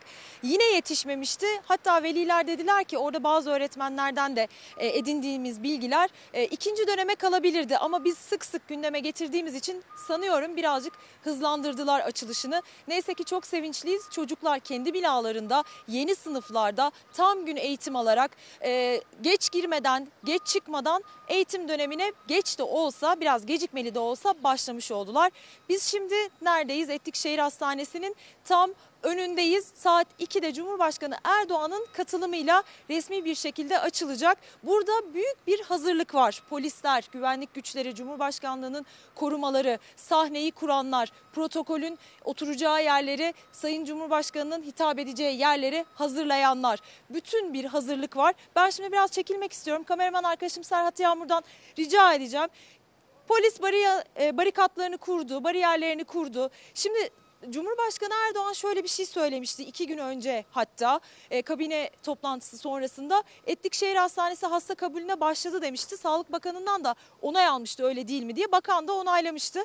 Ama bizim görebildiğimiz kadarıyla buraya bu sabah gelen bir hasta e, bütün bu güvenlik kontrollerinden, bariyerlerden, e, bu çalışmaların arasından geçerek şu an muayene olabiliyor mudur bilmiyoruz. Bir taraftan da dün Ankara Onkoloji Hastanesi'ndeydik. Durumu acil olmasına rağmen 20 günde ancak muayene için, e, kontrol için randevu alabilmiş bir hasta doktorunun oraya gittiğinde bir günde Etlik Şehir Hastanesi'ne taşındığını öğrendiği için muayene olamayıp, kontrollü olamayıp geri dönmüştü. Tekrar onun için süreç yeniden başlamıştı. Etlik Şehir Hastanesi'ni arayacak, randevu alacak. Bir tarafta da burada açılış hazırlıkları sürerken durumu acil olmasına rağmen onkoloji hastalarının randevularına gidemediğini biliyoruz. Şimdi Etlik Şehir Hastanesi 8 hastaneden oluşuyor. 3000 yatak kapasitesi, 3000'in üzerinde hatta yatak kapasitesi var. Pek çok da personel çalışacak. E, Bilkent Şehir Hastanesi'nin kapasitesi de e, bu kadar benzer. Orada 16 bin personel çalışıyor mesela. Burada da bir o kadar personel çalışacağını düşünüyoruz. Bu kadar doktor, hemşire, sağlık görevlisi nereden bulunacak? Sendikaların en büyük sorusuydu e, Sağlık Bakanı'na. Sağlık Bakanı atamalar yapılacak demişti ama atamalar henüz yapılmadı, tamamlanmadı bu durum. Hastanelerden henüz taşınma tamamlanmadı. Ama biz daha önceki günlerde bu konuları işledik. Hastalar ameliyata girerlerken, ameliyat yolundayken taşınıyoruz denilip çıkarıldı. İşte onkoloji hastaları randevularına gidemiyorlar. Diğer hastalarda kadın doğum hastanesi var, çocuk hastanesi var. Onların hepsi de Etlik Şehir Hastanesi'ne kısım kısım taşınacak ama daha taşınma işlemi tamamlanmış değil. Burada bizim görebildiğimiz kadarıyla en büyük hazırlık bugünkü resmi açılışa yapılmış. Peki hastalar bu durumda ne yapıyorlar? İşte hastanelerin önüne gidiyorlar. Doktorlarının bir şekilde Etlik Şehir Hastanesi'ne gittiğini o gün öğreniyorlar. İddialara göre bizim konuştuğumuz doktorlara göre onlar da aynı gün öğreniyorlar aslında bu hastaneye geldiklerini. Daha önceden planlanmış bir şey yok. Biraz hastanenin etrafını da göstermek istiyorum. Etlik Şehir Hastanesi çok büyük bir hastane. Girişleri 3-4 ayrı yerden var. Şöyle e, kameraman arkadaşım Serhat Yağmur'dan rica edeceğim. 500 metre kadar uzaklıkta aşağı yukarı bir girişi var. Diğer girişlerse daha uzaktalar ve orada yol çalışmaları da devam ediyor bu arada.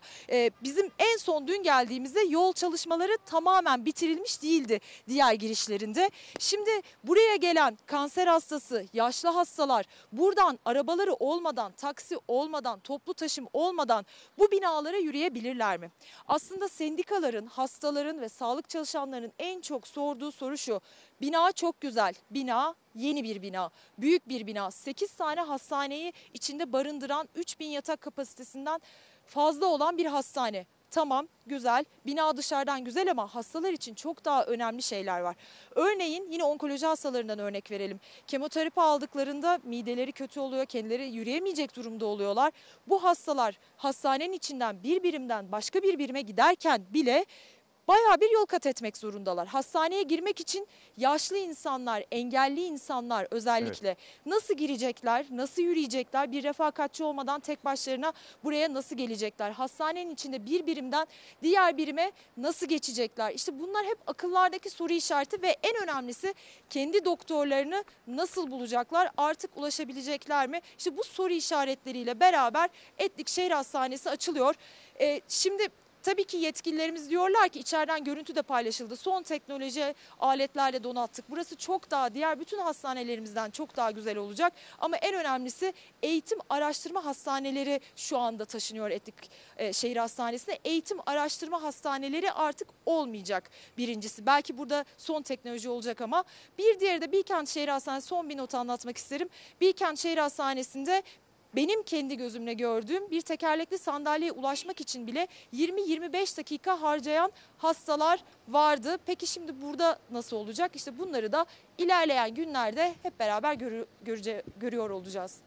Beril Ötkan, Se- Serhat Yağmur teşekkürler. Ee, Ankara'da Ankara Etlik Şehir Hastanesi önünde yayınımızı gerçekleştirdik. Bariyerlerin ardından o yayını gerçekleştiriyoruz. Çünkü bariyerlerin içine giremiyoruz. Ankara'dan bir haber okuyacağım. Sonrasında da misafirimiz geldi. Özgür Erdursun, sosyal güvenlik uzmanı. Emeklilikte yaşa takılanlar pek çok sorunuz var biliyoruz. Ee, az sonra Özgür Hocam hoş geldiniz Hoş bu arada. bulduk, Günaydın. ederim. Ee, size Günaydın. sorular da geldi. Bizim de size sorularımız var. Birlikte yanıtlamak istiyoruz. Bir haber daha okuyalım ve şehir hastanesi ile ilgili o konuyu da tamamlamış olalım. Ankara, e, Ankara'nın manşetini de okuyalım. Fiyatların yükselmesi kaçınılmaz sondur. E, önümüzdeki günlerde ikinci el araç piyasasında fiyatların yükseleceği ile ilgili bir açıklama değerlendirme. Türkiye'nin en büyük Etlik Şehir Hastanesi e, bugün açılıyor. Cumhurbaşkanı Recep Tayyip Erdoğan Cumhurbaşkanlığı kabine toplantısı sonrasında yaptığı açıklamada Türkiye'nin alan olarak en büyük hastanesi olan Etlik Şehir Hastanesi'nin açılacağını duyurmuştu. E, şimdi buraya metro müjdesi de verildi. Yalnız kapatılan e, onkoloji hastanesi önüne kadar giden bir metro vardı. Şimdi o hastane metrosu yok. Yani hastaların ulaşımı ile ilgili bir problem var. Oraya bir müjde verilmiş ve metro gelecekmiş. Hocam günaydın. Günaydın, Hoş geldiniz. hoş. Nasılsınız? Çok Hemen bir Hürriyet ediyorum. gazetesini e, taşıyalım böyle ekranlarımıza. Sizlerden de mesajlarınızı bekliyoruz. Emeklilikte yaşa takılanlarla ilgili bir formül var. Bunu bize bir anlatır mısınız? Şimdi ne? Formül? Evet, emeklilikte yaşa takılanlar konusu artık sona geldi diyebiliriz. Yıllardır bir mücadele ve sonuçlanıyor. Aralık ayında emeklilikte yaşa takılanlar konusu çözülecek. Kafalardaki soru işareti nasıl, formül nedir diye. Aslında İlker Bey bunun bir formülü yok. Nasıl, Nasıl yok? yok? Çünkü emeklilikte yaşa takılanların nasıl mağdur olduğunu biliyoruz. Emeklilikte yaşa takılanlar konusunu biliyorsak çözümü de formülsüz ne şekilde olacağı bellidir. Adı üzerinde emeklilikte yaşa takılma. 8 Eylül 1999 tarihine kadar sigortalı olanlarda yaş şartı yoktu. Evet. SSK'da, Bağkur'da emeklilik, emekli sandığında. Yaş şartı geldi. Bu nedenle milyonlarca kişi emeklilikte yaşa takıldı. Emeklilikte yaşa takılma sorununu gidermek için ne yapmak lazım? Yaş haddini e, iptal etmek lazım. Sadece tek formül budur. Türkiye'de SSK, Bağkur emekli sandığı birleşti 2006 yılında ama ismi SSK'nın 4A, Bağkur'un 4B, emekli sandığının 4C oldu. 5000 prim günüyle emekli olan SSK'ların prim gün sayısı 5975 güne kadar çıktı. Evet. Bağkur ve emek, emekli sandığında prim günlerinde bir değişiklik olmadı. Kadınlar 7200, erkekler 9000 günle emekli olabiliyorlardı. Yine emekli olabiliyorlar. Sadece yaş şartı eklendi 8 Eylül 1999 tarihinde. Bu yaş şartının kaldırılmasıyla beraber de kadınlar ve erkekler 25 yıllık kadınlar 20, erkekler 25 yıllık sigortalık süresini tamamladığı zaman emekli olabilecekler. Şu anda konuşulan nedir? Tekrar bir yaş şartının gelmesi. İşte kadınları 48 yaşında emekli edelim, erkekleri 50 yaşında emekli edelim. Öyleyse şöyle olur. Bu konuyu şu şekilde çözmüş olurlar. Emeklilikte yaşa takılma konusunda küçük bir değişiklik yapıyoruz. Mağduriyetin bir kısmını gideriyoruz. Elimizden gelen budur. Türkiye'nin ekonomisi, Sosyal Güvenlik Kurumu'nun yapısı buna izin veriyor diyebilirler. Ve yaş şartını kademeli olarak 58 ve 60 yaşına çıkan yaş şartını kadınlarda 48, erkeklerde 60'a düşürebilirler. Formül dedikleri bu aslında. İkincisi de Peki bu emeklilikte yaşa takılanların istediği bir şey olur mu? Olmaz tabii ki. Çünkü emeklilikte yaşa takılanları tekrar yaş sınırı koyarak, tekrar yaşa takarak çözmüş olurlar. Öyleyse emeklilikte yaşa takılma konusunu yaşa takarak çözmüş olurlar diyebiliriz. E peki şimdi bu kocaman bir manşet var. Ee, Sayın Bakan'ın da Vedat Bilgin'in de açıklaması var. Hatta e, İrfan, e, Sayın Bakan'ın açıklamaları var. Bir dinleyelim sonra bu konuya geri dönelim.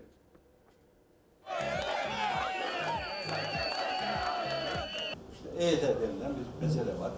Onu çözeceğiz. Onun e, Aralık ayında meclise çıkar ettireceğiz. Bakanın EYT denilen bir mesele var diyerek anlattığı emeklilikte yaşa takılanlar için çözüm konusunda çalışmalarda sona gelindi. Çalışmamız son aşamasında. Tamamladık diyebilirim. Aralık ayında bir basın toplantısıyla etraflıca kamuoyuyla paylaşacağız. Emekli olmak için yaşa takılan milyonlarca kişi var. Yıllardır da formülsüz bir çözüm bekliyorlar. Çünkü çalışmak istediklerinde işveren yaşlı buluyor, kapıyı kapatıyor. Emekli olmak istediklerinde ise devlet gençsiniz diyor. Erken emekli olacak. Ondan sonra ne olacak? Gidecek kendine göre başka bir işte de çalışmaya devam edecek. Çift dikiş. Bakanlık çalışıyor. Vakti zamanı gelince bununla ilgili açıklama yapılır. İktidarın tutumu önce farklıydı EYT konusunda kapılar kapalıydı ancak sonradan değişti o tutum. Çalışmalar başladı. Çalışma Bakanı Vedat Bilgin EYT konusunda dün gazetecilerin sorularını yanıtladı. Teknik olarak çalışmanın bittiğini söyledi. Yine Aralık ayını işaret etti. Fakat o çözümü, yol haritasını yine anlatmadı. Çalışmamız teknik olarak bitti. Cumhurbaşkanımıza sunacağız. Sayın Cumhurbaşkanımızla paylaştıktan sonra onu meclise intikal ettiririz. Formülsüz bir çözüm istiyoruz derken bir yandan da yeniden bir yaş konusu gündemde. Ve işte Hürriyet gazetesinin manşetinde bütün gazetelerde mesele çözülmüş, mesele bitmiş gibi davranılıyor öyle mi? Şöyle aslında emeklilikte yaşa takılanlar konusu 23 yıllık bir konu ve 8 ay önce Sayın Bakan Vedat Bilgin'e sorulduğunda gündemimizde yok diyordu. Cumhurbaşkanından... E Biraz daha öncesine gittiğimizde çifte dikiş Evet. böyle bir durum olmaz deniliyordu. Şimdi Sayın Cumhurbaşkanı ben hep bunu söylüyorum kendi YouTube kanalımda yaptığım yayınlarda, televizyonlarda.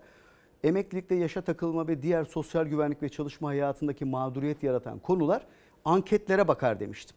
Anketlerde hükümetin oyu düşerse emeklilikte yaşa takılanlar başta olmak üzere diğer konularda da çözüm üretirler diye sürekli dile getiriyordum. Şu anda hükümet bu konuyla ilgili çalışma yapıyor. En yetkili ağız Çalış- Çalışma ve Sosyal Güvenlik Bakanı söylüyor.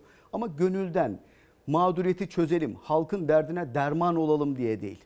Ankette oylar düştü. Emeklilikte yaşa takılanların bir gücü var. Aileleriyle beraber çok büyük bir kalabalık oy kullanacaklar. Ve emeklilikte yaşa takılanların büyük bir kısmı işçi sınıfı ve bu kişiler de AK Parti'ye geçmiş dönemde çoğu oy verdi. Ya Emeklilik- seçim ayarlı bir düzenleme Tabii seçim ayarlı. Bir de mesela neden yeni yıl bekleniyor? o çok önemli tamamsa- İlker Bey. Gerçekten çok önemli. Bakın emeklilikte yaşa takılma konusu sadece işçilerin emekliliği konusu değildir. Memurları da ilgilendirir, esnafı ilgilendirir, işvereni ilgilendirir, devleti ilgilendirir, kamu düzenini ilgilendirir. Ben şunu söylüyordum. Çok hızlı bir şekilde emeklilikte yaşa takılanlar konusu nasıl çözülecek? Hemen Sayın Bakan'ın bunu açıklaması lazım. Neden? Kamu düzeni için açıklaması lazım. Devlette şu anda milyonlarca kişi SSK Bağkur Emekli Sandığı emekliliği bekliyor. E peki devletin kurumlarında emekli olacakların yerine kimler geçecek? Polis, asker, diğer devletin memurları emekli olacak, şef emekli olacak, müdür emekli olacak, müdür yardımcısı emekli olacak. Yerlerine kimler geçecek? Bunların planlanması lazım ki kamu düzeni de bozulmasın. Çalışma sistemi devam etsin. Şu anda geç kalınıyor. Çözüm Aralık ayındaysa ne şekilde? Artık bu formüller işte Aralık ayına bir sır gibi saklanmasına gerek yok. Açıklansın. Herkes planını programını yapsın. Yoksa bu işten zararı yine hükümet görecek. Çünkü devletin düzeninde aksaklıklar olacak. Bunu sürekli dile getiriyorum. Önemli bir konudur. Ama sadece emeklilikte yaşa takılma konusu da değil bu. Emeklilikte yaşa takılmayla beraber mağdur bir kitle var. Şu anda çalışma ve sosyal güvenlik hayatına baktığımız zaman kimse mutlu değil. Çalışan da mutlu değil, işsiz de mutlu değil. e, şu anda esnaf da mutlu değil, işi olan da memur da mutlu değil. Çünkü çalışma hayatında bir düzen ve disiplin yok maalesef. Emekli oluyorsunuz, yıllarca iş arıyorsunuz İlker Bey. İş buldunuz, çalıştınız. E çalışma şartları kötü. Fazla mesainizi istediğinizde patron size kapının önüne koyuyor. Ben sana iş verdim de daha neyi beğenmiyorsun diyor. Sosyal haklar yok. Türkiye'de hep şunu söylüyorum. Biz emeklilikte Avrupa gibi olduk. Şu anda Türkiye'de emeklilik yaşı 65'tir. Emeklilikte yaşa takılanlara bir hak verilmesi Türkiye'de emeklilik sisteminin değişmesi anlamına gelmez. Bizim konuştuğumuz konu 23 yıl ve öncesini ilgilendiriyor. Çalışma hayatında dedim ya emeklilikte Avrupa gibiyiz 65'i bekliyoruz. Ama çalışma hayatında çalışma Çinliler gibi, Asyalılar gibi çalışıyoruz. Sosyal haklar yok, uzun saatler çalışıyoruz. E ama paraya gelince de Afrika gibi bir para alıyoruz. Paramızın da bir değeri yok. Şimdi emeklilik önemli bir konu ama Türkiye'de artık emeklilik deyimi ortadan kalktı. Emekli olacakları Şimdi- verilen aylık bir emekli aylığı değil. Küçük bir devlet katkısı gibi bir şey oldu. 3500 liraya emekli aylığı diyebilir misiniz İlker Bey? E, ama yani AK Parti milletvekili Hülya Nergis'in bir sosyal medya paylaşımı var. Az önce de paylaştık. Emekli maaşları yüksek daha az verin diyen emekliler varmış. Ya şöyle aslında e, milletvekillerinin bu tür açıklamaları toplumda siyasilere olan güveni her geçen gün azaltıyor. Maalesef Türkiye'de siyasilere güven çok az. Bu tür açıklamalar zaten siyasilerin toplumdan nasıl uzaklaştığını gösterir. Bugün Türkiye'de 13,5 milyon emekli var dul yetim aylığı alanlarla beraber. Ortalama emekli aylığı 4668 lira. Düşünün ortalaması bu. 2 milyon kişi 3500 liranın altında aylık alıp 3500 liraya tamamlanıyor. Asgari ücret 5500 lira. Türkiye'de ortalama emekli aylığı 4668 lira. Türkiye'de 2004 yılına kadar hiçbir zaman emekli aylığı asgari ücretin altına düşmedi. Emekli olmak önemli ama dedim ya bununla beraber siz aylık bağlama oranlarını yani emekli aylığı hesaplama sistemini değiştirmezseniz şu anda stajyer ve çıraklar EYT'li gibi gözüküp EYT'li değiller aslında o kişilerin sorunlarını çözmezseniz 4-10-2000 yılına kadar kendi adına iş yeri açan şirket ortağı olan kişiler çıkan bir yasayla beraber bu kişilerin günleri silindi, borçları silindi. Şimdi bu kişilere bu günleri verilmiyor. Bu kişiler normalde iş yeri açmış, şirket ortağı olmuş, kayıtları var. Hem vergi dairesine, ticaret odasına, sicili her yere. Ama bu kişiler şu anda bağ kurulu primlerini yatırmadığı için bu kişiler EYT'li olarak kabul edilmiyor. E, prim günü eksiği olanlar var. Ben şimdi size bir örnek getirdim. Hatta şunu size göstereyim. Bakayım EYT'li, EYT. Bir Herkes... yandan da sosyal medyadan gelen mesajlar var. Onları da ekrana yansıtalım ve Tabii oraya ki. da geçiş yapmış Bu çok olalım. Önemli. Ee, şimdi benim görüştüğüm bir kadın. 1900 kadının ilk defa sigortalı olduğu tarih 1977. Evet. 1956 doğumlu. Kaç günü var biliyor musunuz İlker Bey? 1078 günü var. Bu kişi EYT'li. EYT'li ancak yasa çıkarsa 7 yıl daha prim yatırırsa emekli olabilecek. Hemen emekli olamayacak. Ee, geçmişte şu söyleniliyordu. Maliyeti çok yüksek. Hatta şu anki e, İçişleri Bakanı Ne Sayın kadar maliyeti? Süleyman Soylu açıklama yapmıştı. Türkiye Cumhuriyeti Devleti'nin bütçesi kadar demişti. Yani şu anda Türkiye'de EYT'lilerin maliyeti 13,5 milyon kişiye siz emekli aylığı veriyorsunuz. Bunun üzerine 700 bin kişi eklense maliyet ne kadar artar? Zaten her ay 35 bin kişi yıllık 400 bin kişi emekli oluyor. Normalde 300 bin kişinin ekstra emekli olacağı bir durum. Maliyeti de 25-30 milyar civarında bir maliyeti var. Biz bu konuda aslında emeklilikte yaşa takılma konusunda Emeklilikte Yaşa Takılanlar Federasyonu Gönül Boran Özüpak ve arkadaşlarıyla beraber Türkiye'de şu gerçekleşti bence İlker Bey. Hak arama mücadelesinin nasıl olacağı. İşte Sayın Cumhurbaşkanı dedi ki ben seçimi kaybetsem de EYT yasasını çıkartmayacağım dedi. Ama emeklilikte yaşa takılanlar pes etti mi? Türkiye'nin dört bir yanında eylemler yaptılar, mitingler yaptılar. Biz haklıyız. Anayasal bir hakkımız var. Emeklilik anayasal bir haktır. Siz bu hakkı bize vermek zorundasınız diye baskılar yapıldı mı? Yapıldı. Ve devamında da şu anda emeklilikte yaşa takılanların sorununu çözeceğini hükümet açıklıyor mu? Demek ki Türkiye'de büyük bir mücadele ne olursa olsun karamsar olmadan bir mücadelenin içine giren insanlar sonucunu alabiliyor. Bundan sonra bu emeklilikte yaşa takılanların mücadelesi çalışma hayatında diğer konularla ilgili de mücadele devam edecek.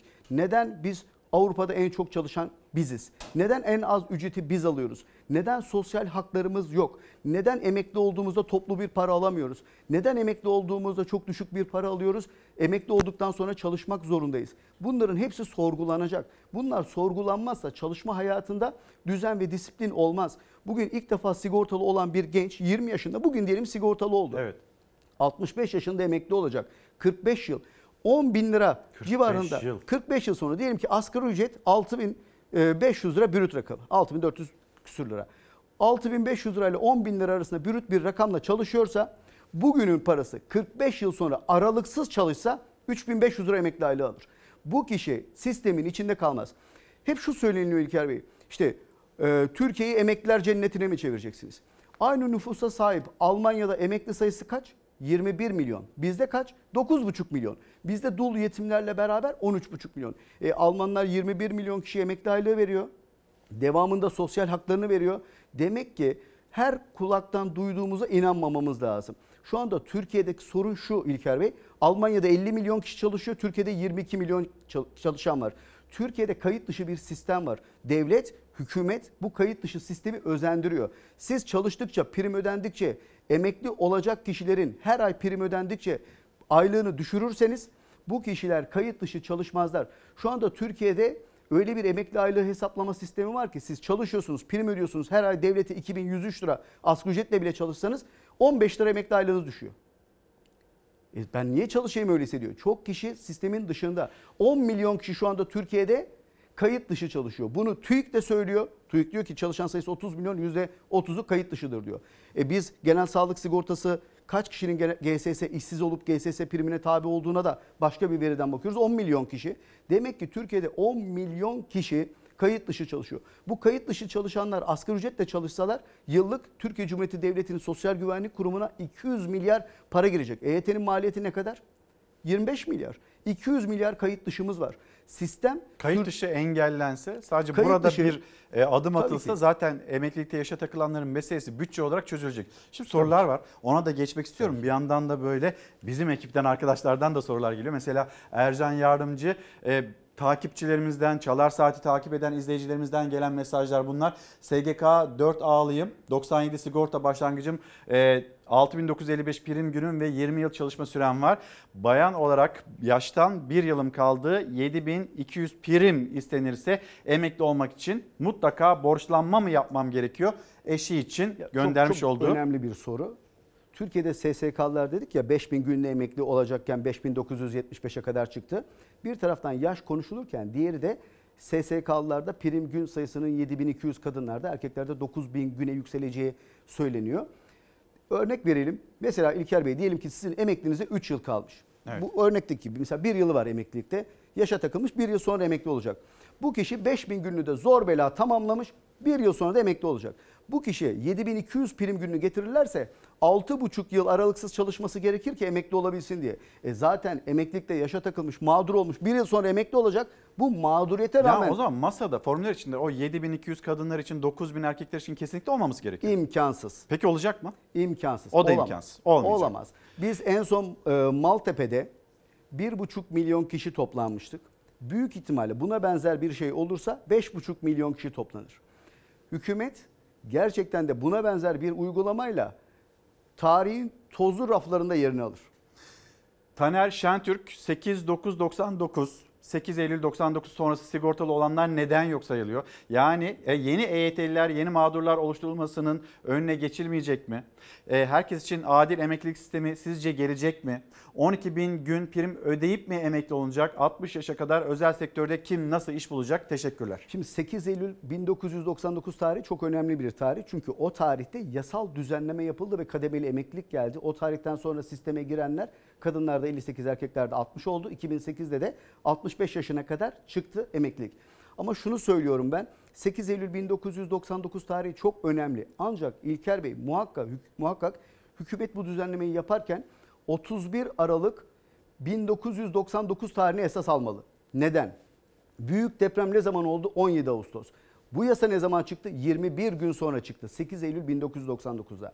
Marmara'da büyük bir deprem oldu. Herkes canının derdindeyken bu yasal düzenlemeyi koalisyon hükümeti yaptı. O dönemde işe girişi olacak kişilerin girişleri ertelendi. İşverenler girişlerini e, daha sonraki tarihlere, işe alımları daha sonraki tarihlere ertelediler. 8 Eylül 1999 tarihi muhakkak 31-12-1999 olarak genişlemeli. Bunun dışında 58 ve 60 yaşında emekli olacakların Türkiye'de herkesi biz erken emekli edemeyiz. Bu durumda olacak kişilerin de mesela 12 bin günle emekli olacak kişiye daha çok emekli aylığı bağlanacak bir emekli aylığı hesaplama sistemi, özendirici bir sistemin getirilmesi gerekiyor. Evet 8 Eylül 99'dan sonra da sigortalı olanlar emekli olsun derse ben kendi mesleğime ihanet ederim. Birilerine hoş görünmek için yanlış söylerim. Doğrusu 8 Eylül 1999'un neden biz bu kadar üzerinde durduk İlker Bey? Çünkü anayasal bir hak.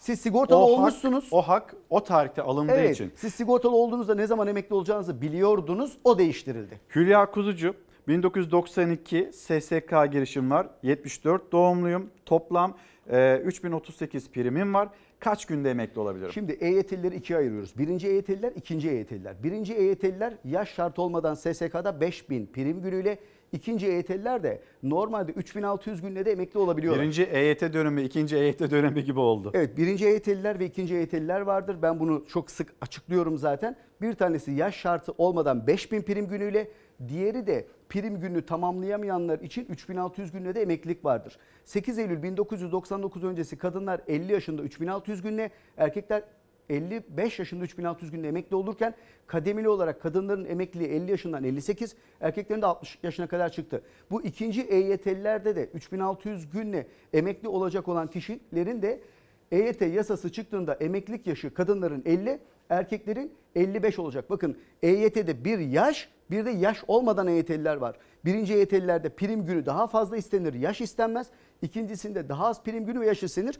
Bu kişi bu e, durumda mesela sorduğunuz soruda 3600 günle emekli olabilir. Bu yasal düzenleme olursa. Diğer türlü 3600 günde. Hı hı. Evet 50 yaşında.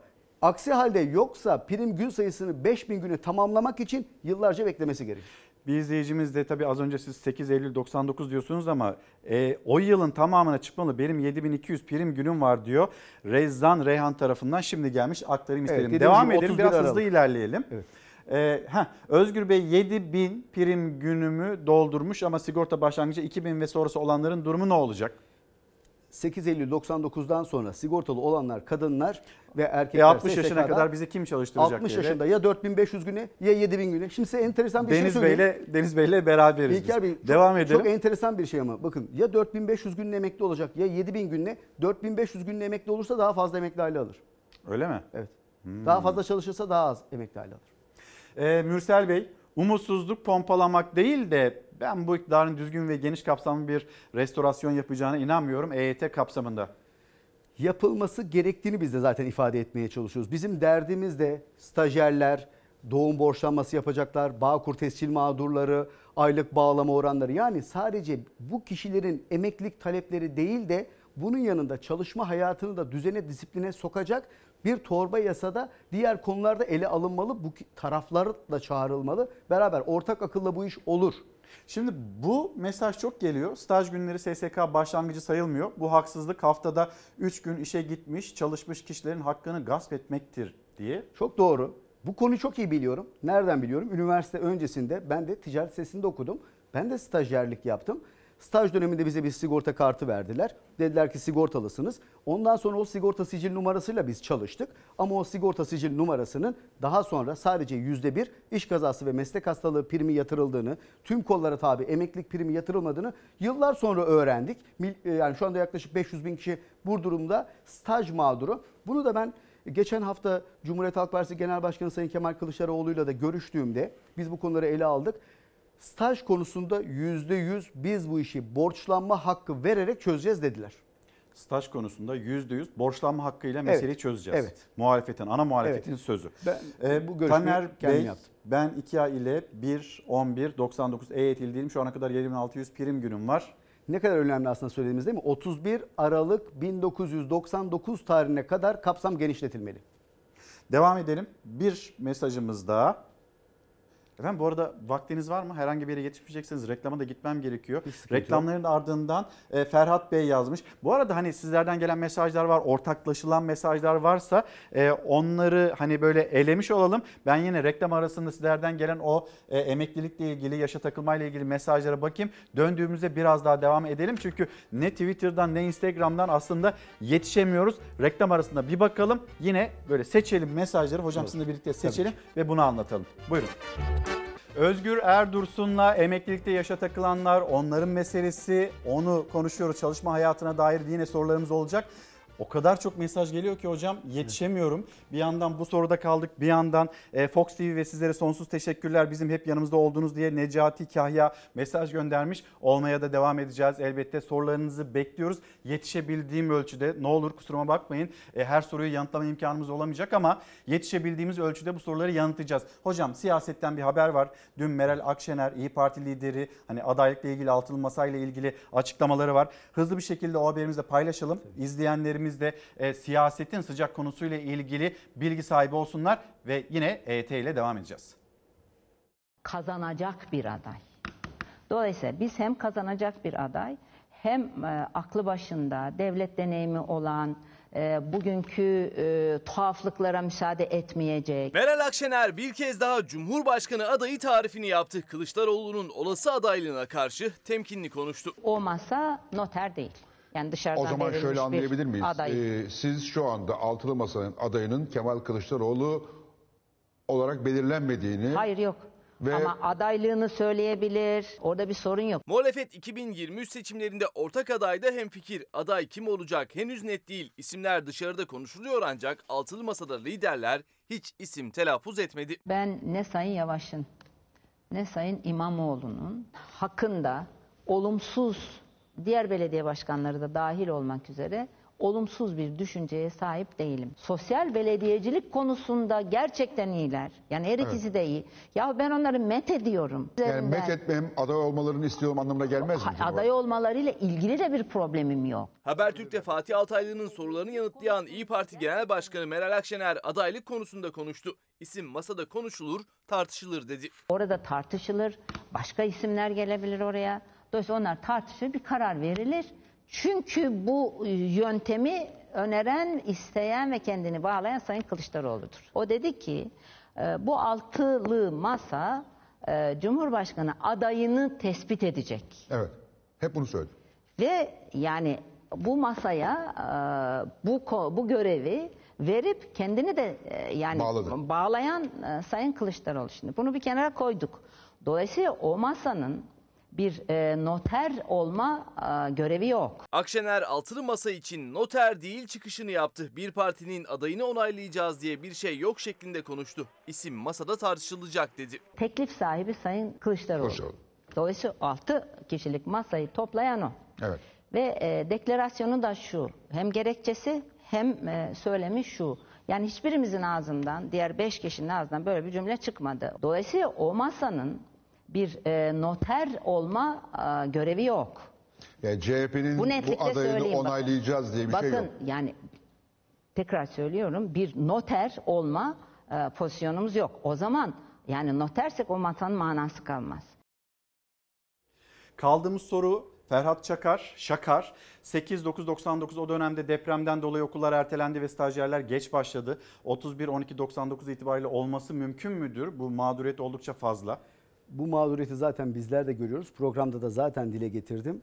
8 Eylül 1999 tarihi kapsam genişlemeli. 31-12-1999 tarihi baz alınmalı diye düşünüyorum ben. Devam edelim bir soru daha. Çetin Bey'den 2000, 2001 ve 2002 mezunu astsubaylar bu dün en çok gelen sorulardan bir Evet. tanesiydi hocam. Astsubaylar SGK'nın okul borçlanmasını e, kanunu yorumlayarak kabul etmemesi yüzünden kendinden kıdemsiz astsubaylardan yediği 10 yıl sonra emekli oluyor. Adalet arıyoruz sesimiz olun diye bir mesaj. Evet bu konuyu çok net bildiğim bir konu ve bu konuyla ilgili de ben de çok mesaj alıyorum. E, borçlanmalar konusunda Türkiye'de elinde Türkiye Cumhuriyeti kimliği olan herkes aynı haktan maalesef yararlanamıyor. Borçlanma hakkı bir kişinin askerlikte geçen sürelerini, askeri okulda geçen sürelerini borçlanma talebi. O dönemlerdeki günlerimi borçlanayım, parasını vereyim, gün satın alayım, Fiili hizmetten yararlanayım diyenler var. Aynı durumda olup yararlanan var. Tarihlere göre yararlanamayanlar var. E, aynı durumda tarihe göre 2000 yılından önce yararlanmış 2000-2002 arası olanlar yararlanamıyor. E, çok böyle enteresan kanunda boşluklar ve mağduriyet doğuran boşluklar var onlardan bir tanesi. Girişim 99 öncesi SGK sonrasında e, emekli sandığı 2000 sonrası emekli sandığı. Hangisi baz alınacak diyor izleyicilerimiz. Emeklilikte en son ödenen 2520 güne bakılır. O 2520 gün içerisinde SSK gününüz fazlaysa SSK'dan Bağkur, emekli sandığı, SSK hangisi fazlaysa oradan emekli olursunuz.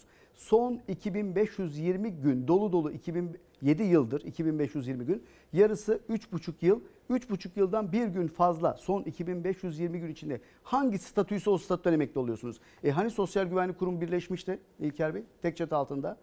E hala SSK yok artık. 4A var. Bağkur yok. 4B var. Emekli sandığı yok. 4C var. Demek ki kurum birleşmemiş. Sadece sağlık yönünden birleşti.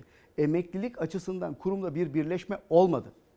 Ee, Talip Koyuncu 76 doğumluyum. 1995 staj dönemim. 97 yılında sigortalı çalışmaya başladım. 6261 günüm var. Şu an çalışmıyorum. Emekli olabilir miyim? Emekli olabilir. Bu kişi staj mağduru ancak EYT yasası çıkarsa 8 Eylül 1999'a kadar daha sonra tüm kollara tabi primi yatırıldığı için bu kişi EYT yasasından yararlanır. Ee, yine kı- 48 yaş ve 50 yaşla ilgili çok mesaj geliyor. Onu bir daha açalım mı? Evet şu anda formüller konuşuluyor dedik ya İlker Bey. İki tane şu anda iki tane hükümetin formülü var. Ya 48 kadınlarda erkeklerde 50 yaş ya da prim gününü arttırmak. Bu ikisinin de ben mümkün olmadığını açıklamaya çalışıyorum. Emeklilikte yaşa takılanları bir kere daha yaşa takamazsınız. Ayrıca prim günü de isterseniz zaten mağdur olmuş kişiler EYT mağduriyetiyle dahi emekli olacakken ayrıca prim getirirseniz o mağduriyetin üzerine birkaç yıl daha çalışarak ancak emekli olabilir. İkinci bir mağduriyet doğar. Emeklilikte prime takılanlar olur. E zaten 48-50 yaş gelmesi de emeklilikte yaşa takılanların tekrar yaşa takılması anlamına gelir. Bu ikisinin de ben meclise gelebileceğini düşünüyorum. Şimdi AK Parti'nin izlediği strateji şu. İyi olursa bizden, kötü olursa başkasından. Burada kimden kötü olabilir? Çalışma Bakanlığı çalışmasını yapıyor diyorlar. Dikkat ediyor musunuz? AK Parti çalışma yapmıyor. Kim yapıyor? Çalışma Bakanlığı. Bağımsız. Milletvekili de değil. Dışarıdan atanmış bir bakan ekibiyle beraber çalışma yapıyor. O çalışmayı getirip meclise getirdikleri zaman 48-50 ya da prim günü getirirlerse çok da tepki alırsa Sayın Cumhurbaşkanı der ki ya siz ne yapmaya çalışıyorsunuz? Siz kimsiniz? Siz milletin mağduriyetini çözmek yerine başka mağduriyet doğur- doğuracak yasaları nasıl getirirsiniz? Gerekirse Çalışma Bakanı görevden de alabilir. Bir kahramanlık hikayesi de çıkar işin içinden. Ve bu durumda da yaş şartı yok, prim gün şartı da yok denilir. Bu açıklamayı da bence Sayın Cumhurbaşkanı yapacak zaten. Bu nedenle halkın şu anda nabzı tutuluyor. Hükümete yakın televizyon kanallarında ilk önce 7 bin gün ortaya atıldı SSK'lılarda. 9 bin gün. Şunu söyledim. Emekli sandığında ve Bağkur'da olabilir. Zaten geçmişte de öyleydi ama şu anda SSK'da bu olamaz. Hatta Sayın Bakan daha sonra bir açıklama daha yaptı. Bağkurluların da prim günlerini eşitleyebiliriz. Onları da biraz geriye doğru çekebiliriz diye de bir açıklama da yaptı. Bu nedenle 48-50'ye çok fazla takılmayın. 7200, 7000, 7200, 9000 güne SSK'lar çok fazla takılmayın. Bunlar konuşulabilir. Meclise gelse dahi bu şekilde yasa çıkmaz. Bakılacak e, yer o zaman 5000 gün ve yine 5975 gün. O günler arasında ilk işe başlama tarihine göre kendisinden istenilen prim gün sayısının da 5000 gün olması gerekiyor aslında ama orada belki de kademedeki prim gün sayısını sabit tutabilirler 5000 ile 5975'i. Evet. Ancak yaş şartını iptal ederler. Ayrıca prim gün şartı da getiremezler. Net söylüyorum getiremezler. Şimdi e, Yakup Bey, Yakup Tepe, Özgür Bey 83 doğumluyum. 99 tarihinden beri sigortalıyım. İlk sigorta girişimde 16 yaşındaydım. Çıraklık değil normal sigorta. Ben EYT'li miyim? Hesap Bak, makinesini aldınız. Buyurun. Siz niye getirdiniz demiştiniz. Bu nedenle getirdim. Şimdi bu durumda olan çok kişi var. 1983 doğumlu kendisi. Burada 18 yaş baz alınacak. 18 yaşına ne zaman girmiş? 2001. 2001'den de 25 yıllık baz alınacak. Bu kişi yasa çıkarsa, yaş şartı aranmazsa 2026 doğum gününden önce emekli olamaz. 2026'ya kadar beklemesi gerekir ama 2026'dan sonra prim günlerini tamamlamışsa şayet emeklilik hakkı elde eder. Şimdi bir bilgi geldi. E, açlık ve yoksulluk rakamları Türk İş'te aslında e, bu konuda her ay araştırma yapıyor ve bununla ilgili yapmış olduğu açıklama açlık sınırı 7245 lira olarak hesaplandı. Türk İş'in hesaplaması bu şekilde. E, asgari ücretin 1745 lira üzerinde oldu bu. Yoksulluk sınırı da 23600 lira olarak hesaplandı. Şimdi bunun üzerinden yine devam edelim konuşalım. Vergi dilimlerini konuşalım. Hani böyle bir durum varken e, bu vergi dilimlerinde bir düzenleme yapılması gerekmez mi? Yalnız e, bir odun kömür hesabımız var. Geçen sene ne kadardı? Şimdi ne kadar? Haberimizi ekranlarınıza taşıyalım. Devam edeceğiz yine sorularınızla. Kış mevsimi adım adım yaklaşıyor. Vatandaş soğuklar kapıya dayanmışken kara kara nasıl ısınacağını düşünüyor. Doğalgazdan kömüre geçen de var, kömürlü kat kaloriferini kaldıran da. Zaten aylığımız 3,5 milyon desem yapamıyoruz yani yapamayacağız da. Evet. Galiba şey 25 milyar gidiyor desem. 10 bin lira soba, 10 bin kömür, 4 bin de şey, 25 bin lira. Bütçeniz hazır mı? Hayır, hayır, hayır. Kur artışı kömür fiyatlarını da fırlattı. Esnaf kömürü satamamaktan, tüketici alamamaktan şikayetçi. Doğalgazdaki aşırı fiyatlamadan dolayı kömüre geçme talebi var. Satışlar başladı. Doğalgaz 2021 yılının Ocak ayına göre %223 zamlandı. Örneğin geçen yıl Ocak'ta 1000 lira olan bir doğalgaz faturası bugün 2230 lira. Sadece 2022 yılında 4 kez zamlanan doğalgaz kombileri kapattırdı tüketiciye. Sobalar yeniden kuruluyor. Kömürün tonu 5600 lira, torbası 140 lira. Nakit de alsanız aynı, peşin de alsanız aynı. En uygunu, en ucuzu bu. Bu yıl 2 ton kömür rahat gider yani. Şu anda 5600 lira. Normal 2 ton kömür kullansak 11 küsür. Soba da alınacak. Soba da yok tabi. Onun fiyatları da en kötü soba 3000 4000 lira. Nasıl olacak? Nasıl olacak? Vallahi ortalık karışık. Çok kötü bir durum var ortada. Doğalgaz faturasından korkan sobasını kurmaya başladı ama kömür de ucuz değil. 2021 yılında 1 ton kömür 2800 liraydı ancak bugün ortalama 1 ton kömür 5500 lira. Kömür dahi alamayacağım diyenler şimdiden odun çıra toplamaya başladı. Şimdi ben tırı bölüyorum. Kışlık sopamız için, e, kömür alamayacağımız için, kalorifer yakamayacağımız için mecburen sopaya dönmek zorunda kaldık. Aydın'da Türkiye'nin en sıcak illerinden birinde yaşayan emekli Ganime Aklan dahi sobada yakacağı çırayı hazırlıyor bugünden. Ev kaloriferli diye geldim. Ama şu anda kalorifer çok şey pahalı olduğu için, kaloriferin kömürü pahalı olduğu için alamayacağız. Bütçemiz yetişmediği için bu sefer sopa yakmak zorunda kaldık biz. Ne doğalgaz ucuz ne kömür ucuz ne de hayat e, ucuz aslında. Vergi dilimlerine gelelim efendim. Hemen onu da Tabii bize ki. anlatır mısınız? Şimdi vergi dilimleri Türkiye'de hayat pahalılığı ne demek? Enflasyon demek. Enflasyonla beraber de her şeyin fiyatı artarken bizim gelirlerimiz TÜİK'e göre artıyor ama harcamalarımız çarşıda, piyasada, e, alışverişteki enflasyona göre cebimizden para çıkıyor. Yani cebimize az para girip çok para çıkıyor. Mesela şimdi bir örnek vereceğim ondan sonra da e, vergi dilimlerini söyleyeceğim. Sürekli Sayın Cumhurbaşkanı ya da Çalışma Bakanı şu ifadeyi kullanıyor. Biz enflasyona çalışanları ezdirmedik. Aslında kağıt üstünde doğru söylüyorlar biliyor musunuz İlker Bey? Yani yanlış bir şey yok. TÜİK'e göre bir yıllık enflasyon %80.21, asgari ücretin geçen seneye göre 5090 lira olması gerekirken asgari ücret 5500 lira. TÜİK'e göre enflasyonun üstünde bir asgari ücret var. Ama İTO'nun araştırmasına göre asgari ücretin 5647 lira olması gerekiyor. Çünkü daha yüksek bir enflasyon. İTO'ya göre de enflasyonun altında kalmış bir asgari ücret. E bir de ENAK gruba göre bir hesaplama yaptığımızda asgari ücretin en az 7948 lira olması gerekiyor. Demek ki enflasyonu çok altında. Şimdi enflasyon ne? Açıklanan enflasyon, hayat pahalı, gerçek veriler açıklanmazsa sabit ücretlilere TÜİK üzerinden enflasyonun e, farkı verilirse şayet ama çarşıda pazarda hissettiğimiz enflasyon daha fazlaysa sabit ücretliler bu krizden çok etkilenir. Bu kriz aslında hep ismini koyalım diyoruz. Şu anda yaşadığımız krizin ismi ne? Adı ne? Sabit ücretlerin yaşadığı bir krizdir. Kendi ücretini arttırma şansı olmayan ama giderleri her geçen gün çok fazla artan ve parası her geçen gün değer kaybeden kişilerin geçim sıkıntısıdır bu. Mesela bir öğretmenin şu anda aylığı e, TÜİK'e göre 11.809 lira olmalıydı ama şu anda 12.276 lira. Bakın TÜİK'e göre gayet TÜİK'e iyi değil mi? böyle. Ama ENAK'a göre 18.000 lira olmalı. 18.438 lira olmalı. Gerçek enflasyona göre ücretler eridi. TÜİK'e göre sıkıntı yok. Gerçek enflasyona göre dediğim gibi cebinden çıkacak paraya Ciddi oranda bir zam yapılacağı söylendi 1 Ocak itibariyle asgari ücrete. Peki emekliye aynı zamanda. Sizce ne kadar olacak asgari ücret? Asgari ücret 7500 lira olur. Maksimum 8000 lira. En düşük emekli aylığı da 5000 lira olur. O hesabı TÜİK'e göre yaptığınızda emekliye yapılacak olan zam Şöyle TÜİK'e göre daha da kötü. Şimdi ilk 6 ayda enflasyon %42 olarak enflasyon farkı verildi. Evet. Temmuz ve Ağustos ayında açıklanan enflasyona göre, TÜİK'in açıkladığı enflasyona göre ortalama %11 fark verilecek. %11. Evet.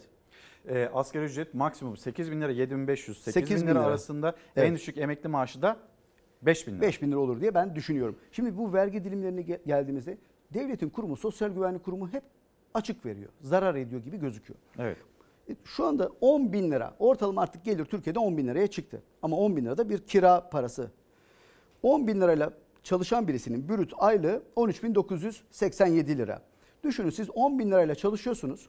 Vergi dilimlerinden dolayı aylığınız Nisan ayından, Mayıs ayından, Temmuz ayından sonra düşmeye başlıyor. 10 bin lira aylığınız var ancak sizin ortalama cebinize giren para İlker Bey yılın ortalaması aylık bazda 9115 lira. 10 bin lirayla çalışıyorsunuz ama ortalama 9115 lira bir ayda cebinize para giriyor. Devlete işçi işveren toplamda ortalama aylık 7320 lira veriyor. Siz bir ay boyunca sabahtan akşama kadar çalışıyorsunuz. Günde 7,5 saat, hadi fazla mesai ise yok diyelim. Günde 7,5, haftada 45, ayda 225 saat çalıştınız. 10 bin lirayı aldınız. O vergi dilimleriyle düştü zaten 9100 liraya. Devlet aradan, işçiden, işverenden her ay 7320 lira alıyor. O kişi çocuğuna bakıyor, kirasını ödüyor, giderlerini karşılamaya çalışıyor. Devlet aldığı 7320 lirayla zarar ediyor. İşte o tabloda karşımızda %15, %20, %20, Bu vergi dilimlerinin %35 ve kesinlikle %40'lık değişmesi gerekiyor. İlk dilimler, dilimin bunların da değişmesi gerekiyor. %15'lik dilimin 100 bin lira olması gerekiyor. İlk dilimin 100 bin TL olması gerekiyor. 100 bin TL'ye kadar %15 daha sonra arttırılması gerekiyor. Bu vergi dilimlerinin yeniden düzenlenmesi Evet, gerekiyor. yeniden Şimdi bakıyorsunuz düzenlenmesi Türk İş söylüyor, e, Disk söylüyor, Hak İş söylüyor ama burada da kulağın üzerine yapmış bir e, Çalışma Bakanlığı mı diyelim? Aslında kulağın Hani- üstüne yatma değil. Her şeyi çok iyi biliyorlar. Mesela hedeflenen vergi gelirini 5 ayda topladı. Devletin paraya ihtiyacı var. Parayı da kim sistemin içindeyse, kim kayıtlıysa ondan almaya çalışıyor. En kolay vergi kimden alınır? Çalışanlardan alınır. Bu nedenle de çalışanlardan devletin kasasına büyük koca koca şirketlere göre çalışanlardan daha fazla vergi alıyor şu anda devlet. Bu nedenle de bunu görüyor, biliyor ama görmezden geliyor, duymamazlıktan geliyor ve işi idare etmeye çalışıyor. Çünkü paraya çok ihtiyaç var. Efendim şimdi hemen birkaç haber daha düzeltiyorum. Birkaç mesaj daha okuyalım. Ee, mesela Hakan Taş göndermiş. Ee, emeklilikte yaşa takıldım. 11.200 gün ve fazlasında bir şeyim var, e, günüm var. Emekliliği hak ettim. Yeni yasayı bekleyip mi emekli dilekçe versem, şimdi mi versem diyor. Şöyle emekliliği geldiyse emeklilik için müracaatta bulunabilir. Ama 1 Ocak'ta müracaatta bulunursa alacağı aylık 500 lirayla 1500 lira 2000 lira arasında daha fazla olur. Bunun için de O zaman yeni yılı bekleyecek. yani şimdi aylığı yüksekse yeni yılda kıdem tazminatının taban rakamı artar. Alacağı kıdem tazminatı kaç lira artacak? Şu anda kaç aylık ücretinden yani maaşından olacak, emekli aylığından olacak bunların hepsinin planlamasının yapılması gerekiyor. Ezbere bunu söylemek çok zordur. Şu anda EYT yasasının çıkacağını söylüyoruz artık İlker Bey. Herkes söylüyor değil mi? Evet. Çalışma Bakanı söylüyor kesin. Peki bizi izleyen EYT'liler ne yapmalı? Nasıl bir planlama yapmalı? İlk önce Türkiye'de EYT'li olup olmadığını bilmeyen milyonlarca kişi var. Emekli olduğunun bile farkında olmayan Olmayanlar var. var. Sosyal Güvenlik Kurumu'na gitsinler ya da E-Devlet üzerinden bir hizmet dökümlerini çıkarsınlar. Hizmet dökümlerinde tüm kollara tabi ilk işe başlama tarihleri 8 Eylül 1999 tarihine kadar prim yatırılmış mı yatırılmamış mı bunu görsünler. Bazıları için de geçmiş yıllarda çalışması vardır. Bir gün, beş gün, on gün unutmuştur. EYT'li olduğunu bilmiyordur. Gidip gördüğünde 8 Eylül 1999 öncesi bir gün bile tüm kollara tabi prim yatırılmışsa bu kişi EYT'li olur. Daha sonra da kendisinin kaç prim günüyle 3600 mü 5000 mi son 2520 gününe baksın SSK mı Bağkur mu emekli sandığı mı hangi statüden emekli olacaksa prim günlerini tamamlamak için yurt dışı borçlanması mı yapacak askerlik borçlanması mı yapacak doğum borçlanması mı yapacak Bunun Ne- hazırlığını yapsın bunun yani. hazırlığını Yasadan önce, yapsın çıkmadan yasa önce. çıktığında daha sonra bir kere daha mağdur olmasın. Zaten yıllarca beklemiş. Bunu düzgün planlaması gerekiyor bu kişilerin. Mutlu Kılınç 25 Temmuz 78 doğumluyum. 93 15 Şubat 93 e, sigorta girişim var. Staj değil. 5253 gün e, prim günüm var. EYT kapsamına giriyor muyum? Bu kişi EYT'den emekli olamazsa kimse olamaz. Prim günü tamsa. E, bakıyorum başka böyle bolca mesaj geliyor. 99 ama 6 Şubat 99 SGK girişim 5334 prim günüm var. Ben de EYT'den yararlanabiliyor muyum? Yararlanır. Erkekse 25 yıllık sigortalık süresini Mehmet tamamladığında 2024'te yasa çıksa bile hemen emekli olamaz. 2024'te 25 yıllık sigortalık süresini tamamladığında emekli olur. Kendisinden istenilen prim gün sayısını 5000 ile 5975 arası kaç gün isteniyorsa prim günleri de tamamlaması gerekiyor. Mesela askerlik borçlanması, doğum borçlanması, yurt dışı borçlanması yapacaklar. Sosyal Güvenlik Kurumu'na gidip bu borçlanmayı yaptıkları zaman müracaat günü ceplerinden hemen para ödemiyorlar İlker Bey. Bu nedenle diyorum ki Ekim ayında Ekim'in 15'i gibi gidin müracaatta bulunun. Borçlanma kağıtları elinize zaten bir ay sonra geliyor. Ödemek için yurt dışı borçlanmasına 90, diğer borçlanmalarda devlet 30 günde ödeme süresi veriyor. E, Kasım ayına kadar da zaten durum netleşir. Baktınız ki yararınıza ödeyip de emekli olabiliyorsunuz, ödeyin. Bir de bu tutarlar da asgari ücrete yapılan zam oranında yılda iki kere artıyor. Borçlanmalar asgari ücretin brüt rakamının %32'sidir. 69 lira 02 kur- kuruştur. Yurt dışı borçlanmaları asgari ücretin brüt rakamının %45'idir. 97 lira 07 kuruştur. Bir günlük borçlanma en az bunun 7,5 katında ödeyebilirler. Mert Pehlivan 80 doğumluyum. 6850 günüm var. 95 girişliyim sigortaya. Bu kişinin 18 yaş baz alınır. 18 yaştan sonra 25 yıllık sigortalık süresini 2023'te tamamladığında kendisinin emekli olma şansı var. Bakın 80 doğumlu. Genç emekli mi olacak diyebilirsiniz. Bugün Türkiye Cumhuriyeti Devleti'nin Cumhurbaşkanı da 46 yaşında emekli oldu. Bu bir emekli yaşı, erken emeklilik konusu değil. Siz sisteme girdiğinizde sistem size şunu söylüyordu. 18 yaşından sonra kadınsan 20 yıl, erkeksen 25 yılı tamamla 5000 gününü tamamla seni emekli edeyim dedi. Siz sisteme böyle girdiniz mi? Yasal hakkı elinize aldınız mı? E daha sonra sistemi değiştirip sizin emeklinizi hiç kimse 12 yıl, 15 yıl, 17 yıl öteleyemez. Bu nedenle bu bir hak arama mücadelesidir. Anayasal bir hakkı talep mücadelesidir. Zaten hükümet de bunu bildiği için karşılığını verdi. Yoksa bu bir erken emeklilik. Ha yaşa bakalım ya bu bu yaşta da emekli mi olacak diyeceğimiz bir durum değil. Yine 80 doğumlu Ceyhun Bey. 98 SSK girişim var. 2003 Bağkur'a geçiş. Ben ne yapayım? Bağkur'a geçtiği için daha fazla prim gün sayısıyla 9000 günü tamamlaması gerekir. SSK'ya geçmesi için ya iş yerini kapatacak, sigortalı olarak çalışacak 3 yıl 6 ay bir gün SSK'dan emekli olabilir ya da 9000 günü tamamlaması gerekir. Bağkurların emekliliği zordur. Kadınlar 7200, erkekler 9000 günü tamamlamalıdır. Ama bir de şu durum var. Türkiye'de şu ana kadar 650 bin kişinin emekliliği iptal oldu. Bir kişi bir iş yerinde gerçekten fiilen çalışmıyorsa sahte sigortalılıktır. Yani bir yerde siz çalışmadan son 1261 gününüzü tamamlamak için kendinizi sigortalı gösterirseniz sıkıntı yaşarsınız.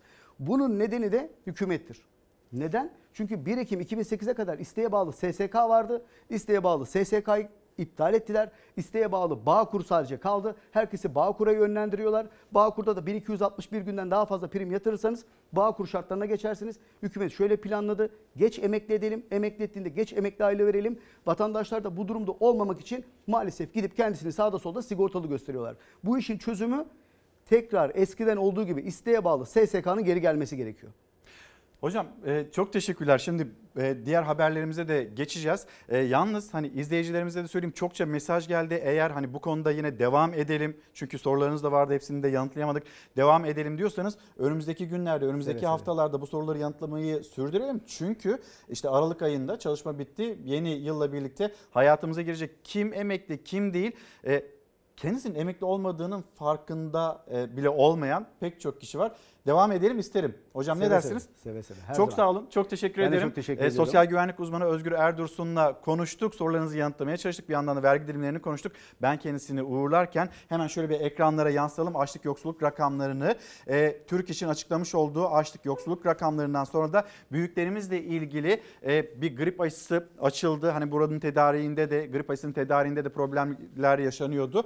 Ee, Eylül 2022 açlık ve yoksulluk sınırı Yapılan araştırma mutfak enflasyonu aylık %5.15 ve son 12 aylık e, %130 oranında bir artış gösterdi. Açlık sınırı 7245 lira olarak hesaplandı. Yoksulluk sınırı yoksulluk sınırının da 23.600 lira olarak hesaplandığını Türk İş paylaştı kamuoyuyla ve hatırlayacaksınız Çalışma Bakanı e o zaman Türkiye'de herkes aç demişti ya da yoksulluk sınırında demişti. Evet böyle bir durum var. Ne kadarlık bir zam öngörülüyor asgari ücrete emekler için? Onu da Özgür Hoca söyledi. 7500 lira ile 8000 lira arasında bir asgari ücret düşünülüyor. Benim tahminim ve yine en düşük emekli maaşı da yine asgari ücretin altında kalacak ve 5000 lira seviyesinde olacak dedi Özgür Hoca. Ve gelelim büyüklerimizin grip aşısı. Yok. Çok sık grip vakaları görmeye başladık. Evet grip sezonu artık Türkiye'de açıldı diyebiliriz. Sağlık Bakanı Fahrettin Koca duyurdu 65 yaş üstü ve kronik hastalığı olanlar için grip aşıları tanımlandı. 65 yaş üstü ve yüksek riskli kronik hastalığı olan vatandaşlarımızın grip aşıları e-nabıza tanımlandı. Grip aşıları sisteme tanımlanmış vatandaşlarımız aşılarını doktor reçetesiyle eczanelerden alabilir. Havalar soğudu mevsimsel gribe karşı vatandaş grip aşılarını merak ederken Bakan Koca aşıların geldiğini duyurmuştu. Fahrettin Koca son paylaşımıyla 65 yaş üstü ve kronik rahatsızlığı olanlar için aşının tanımlandığını duyurdu. Koronavirüste yeni bir varyantın görülmemesi sevindirirken uzmanlar tedbirlerin mevsimsel gripte de önemli rol oynadığına dikkat çekiyor. İleri yaş 65 yaş üstü çok önemli. Halen çok önemli. SARS-CoV-2 olmasa da diğer viral enfeksiyonlarla bile e, genel durumları kötüleşebilir bu bireylerin. O yüzden de e, aşılamalarına dikkat etmeleri gerekir. Hele de eşlik eden hastalıkları var ise mutlaka aşılanmalarını öneriyoruz. Sağlık Bakanlığı Koronavirüs Bilim Kurulu üyesi Profesör Doktor Sema Kultufan Turan, izolasyonun ve maskenin semptomlara bağlı olarak devam etmesi gerektiğini söylüyor. Bir semptomunun varlığını hissetmesi durumunda bu boğaz ağrısı olabilir, burun akıntısı olabilir, ateş olabilir, halsizlik olabilir. Bu biraz semptomların genel bulguları zaten. Bunları hisseden bir birey kendini diğer insanlardan izole edecek, maskesini takacak ve diğer insanlarını korumuş olacak. Salgınla bu anlamda ve bu bağlamda mücadele etmek daha doğru gibi görünüyor tüm dünya adına. Sıradaki haberimiz çok çarpıcı bir insan öyküsü. Bir anne babanın evlatları için aslında çırpınış. Thinking about it, we said we might as well go all in. Kalıtsal bir hastalık nedeniyle görme yetilerini kaybedecek çocuklarının görsel hafızaları zenginleşsin diye dünya turuna çıktılar. Rotalarında Türkiye'de vardı. Colin 7 ans et Laurent 5 ans. Trois des enfants sont atteints de rétinite pigmentaire. Kanada'da yaşayan bir çiftin dört çocuğundan üçüne nadir görülen retinitis pigmentoza teşhisi konuldu. Gece körlüğü veya tavuk arası diye de bilinen rahatsızlık önce karanlık ortamda görme yetisini etkiliyor. Zamanla görme yetisi ortadan tamamen kalkabiliyor. Three of their children shared the same genetic disease, retinitis pigmentosa. Aile çocuklarının görme yetisini kaybedeceğini öğrenince harekete geçti. Görsel hafızalarını doldurmak, anılarını zenginleştirmek için dünya turuna çıkma kararı aldı. Les tribus Maasai, les éléphants d'Afrique, les montgolfières de Cappadoce. Kanadalı aile önce 2020 yılında plan yaptı ancak pandemi nedeniyle planları sıkça değişti. İlk durakları da Mart 2020'de Namibya oldu. Aile burada fillerle, zebralarla, zürafalarla vakit geçirdi. Their journey mid 2021. Aile Namibya'dan Tanzanya'ya geçti sonra ve bir sonraki durakları Türkiye oldu. Bir ay Türkiye'de kaldılar. Kanadalı aile Türkiye'de Boğaz turuna çıktı, peri bacılarını ziyaret etti, Kars'ı gezdi. Fethiye'de denize girdi. Rotalarında Pamukkale'de vardı. Kanadalı ailenin Türkiye'den sonraki durakları ise Moğolistan ve Endonezya oldu. Dünyayı dolaşan aile çocuklarının Kanada'da göremeyecekleri şeyleri görmeleri, şaşırtıcı deneyimleri yaşamaları için yoluna devam edecek. İki kitap ve bir festival diyeceğiz. Yürüyüş sporcusu, yürüyüş yapmak hayatımıza her güne güzel, her mevsime özel apayrı güzel bir keyif katar. Ve Etem Sevik, Taner Özbay'ın perspektifinden Diyarbakır 2004-2020 yıllar arası bu tanıklık bende kalsın istemedim diyor. Bir kitap yine bizlere ulaştı. Şimdi Ataşehir bir festival haberimiz var. Emek demek, zafra olmaz. Adı aşk, yola getiren, bize niye yön veriyor şüpheler. Ataşehir'den 7 gün boyunca yükselen şarkıların, türkülerin sesi İstanbul'u sardı. 7. Kardeş Kültürlerin Festivali son gününde de ünlü sanatçıların sahnesiyle coşkuyla kapanış yaptı. Aşk hata değil utanılmaz aşklardan gün gelir hatta yapmayı da özlersin. Ataşehir Belediyesi bu yıl 7. kez kapılarını açtı Kardeş Kültürler Festivali'nin kapılarını. 16 Eylül'de başlayan sahne alan isimlerle unutulmaz anlara imza atan festivalin son gününde Latif Doğan ve Koray Avcı sahne aldı. Uzaktan yakından yuh çekme bana Sana senin gibi gibi baktım Hüseyin Festival boyunca birbirinden ünlü sanatçılar sahnedeydi Ataşehir'de. Candan Erçetin'den Hadise'ye, Melek Mossa'dan son zamanların popüler ismi Sefa'ya katılımcılar coşku dolu anlar yaşadı. Yok kimseye sesim hiçbir şeyde gözüm yok Aşk ölümse ölüm Ve şimdi bir peri masalı. Bu dünyada kime sorsanız kefenin cebi yok der. Ama bütün kıyafetlerin cebi vardır. Ve eğer cebinizde paranız yoksa alabileceğiniz tek şey havadır. Zeynep kaderini değiştirmek istiyor aslında. Çok e, maddi durumu iyi olmayan bir evde, bir mahallede büyümüş.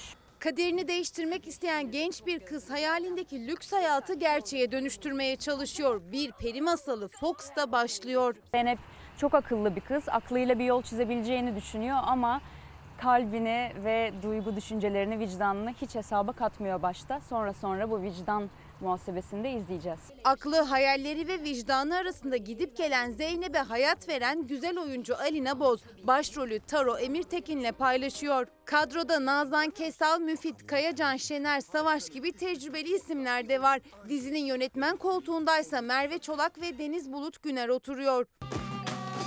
Buraya kadar geldiğinde iki adım hipodroma niye gelmedin? Sevmiyorum ben o adamı. Ablan seviyordu da ne oldu? Yarın öbür gün sen de eteğinde bir tane veletle gelir benim başıma kalırsın yine. Çok yoğun gidiyor. Çalışıyoruz, koşturuyoruz, alışmaya çalışıyoruz. Çok tatlı bir ekibimiz var, çok güzel bir oyuncu kadromuz var. Bir an önce yayına çıkmayı bekliyoruz açıkçası biz de. Oyuncuların ve seyircinin heyecanla beklediği o gün geldi. Bir peri masalı bu akşam ve her çarşamba saat 20'de Fox'ta. Başkalarının kahramanı olmaktansa kendi masalımın kahramanı olmayı seçtim.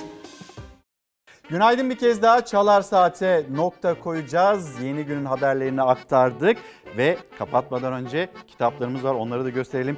Yaşar Gürsoy bir gazeteci devrimi kadınlar yapar Atatürk'ün öncü kadınları işte seneler seneler öncesinden çarpıcı bir fotoğraf yine o kitabın kapağında. Filiyet Burcu Çilingir itiraf ediyorum acımadı ki oynadım aynadaki biri bir kanser hikayesi. Alev Çukurkavaklı arı kızdıranı sokar dedi kitabında. Onu da gösterelim. Bir de bir de The Walt Disney Company Türkiye Genel Müdürü Cenk Soner Yönetim Kurulu hemen şöyle bir ekranlarınıza getirelim şöyle bir yansıtalım ve yeni sezon pastası onu da görüyorsunuz ekranın hemen köşesinde. E, tüm izleyenlerimiz için bu buluşma aslında geride kalan sezonun ne kadar hani kıymetliydi ve güzel geçtiğiyle ilgiliydi ve yeni sezon içinde o pasta kesildi. Sizin için, hepimiz için lezzetli bir yeni sezon olsun ve yine o buluşmadan bizlere de ulaşan bir cookie, kurabiye.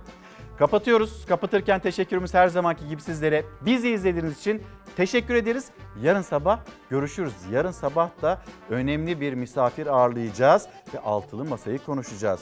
Bu liderlik ya da altılı masanın hedefleri Deva Partisi Genel Başkanı Ali Babacan Çalar Saat'te misafirimiz olacak.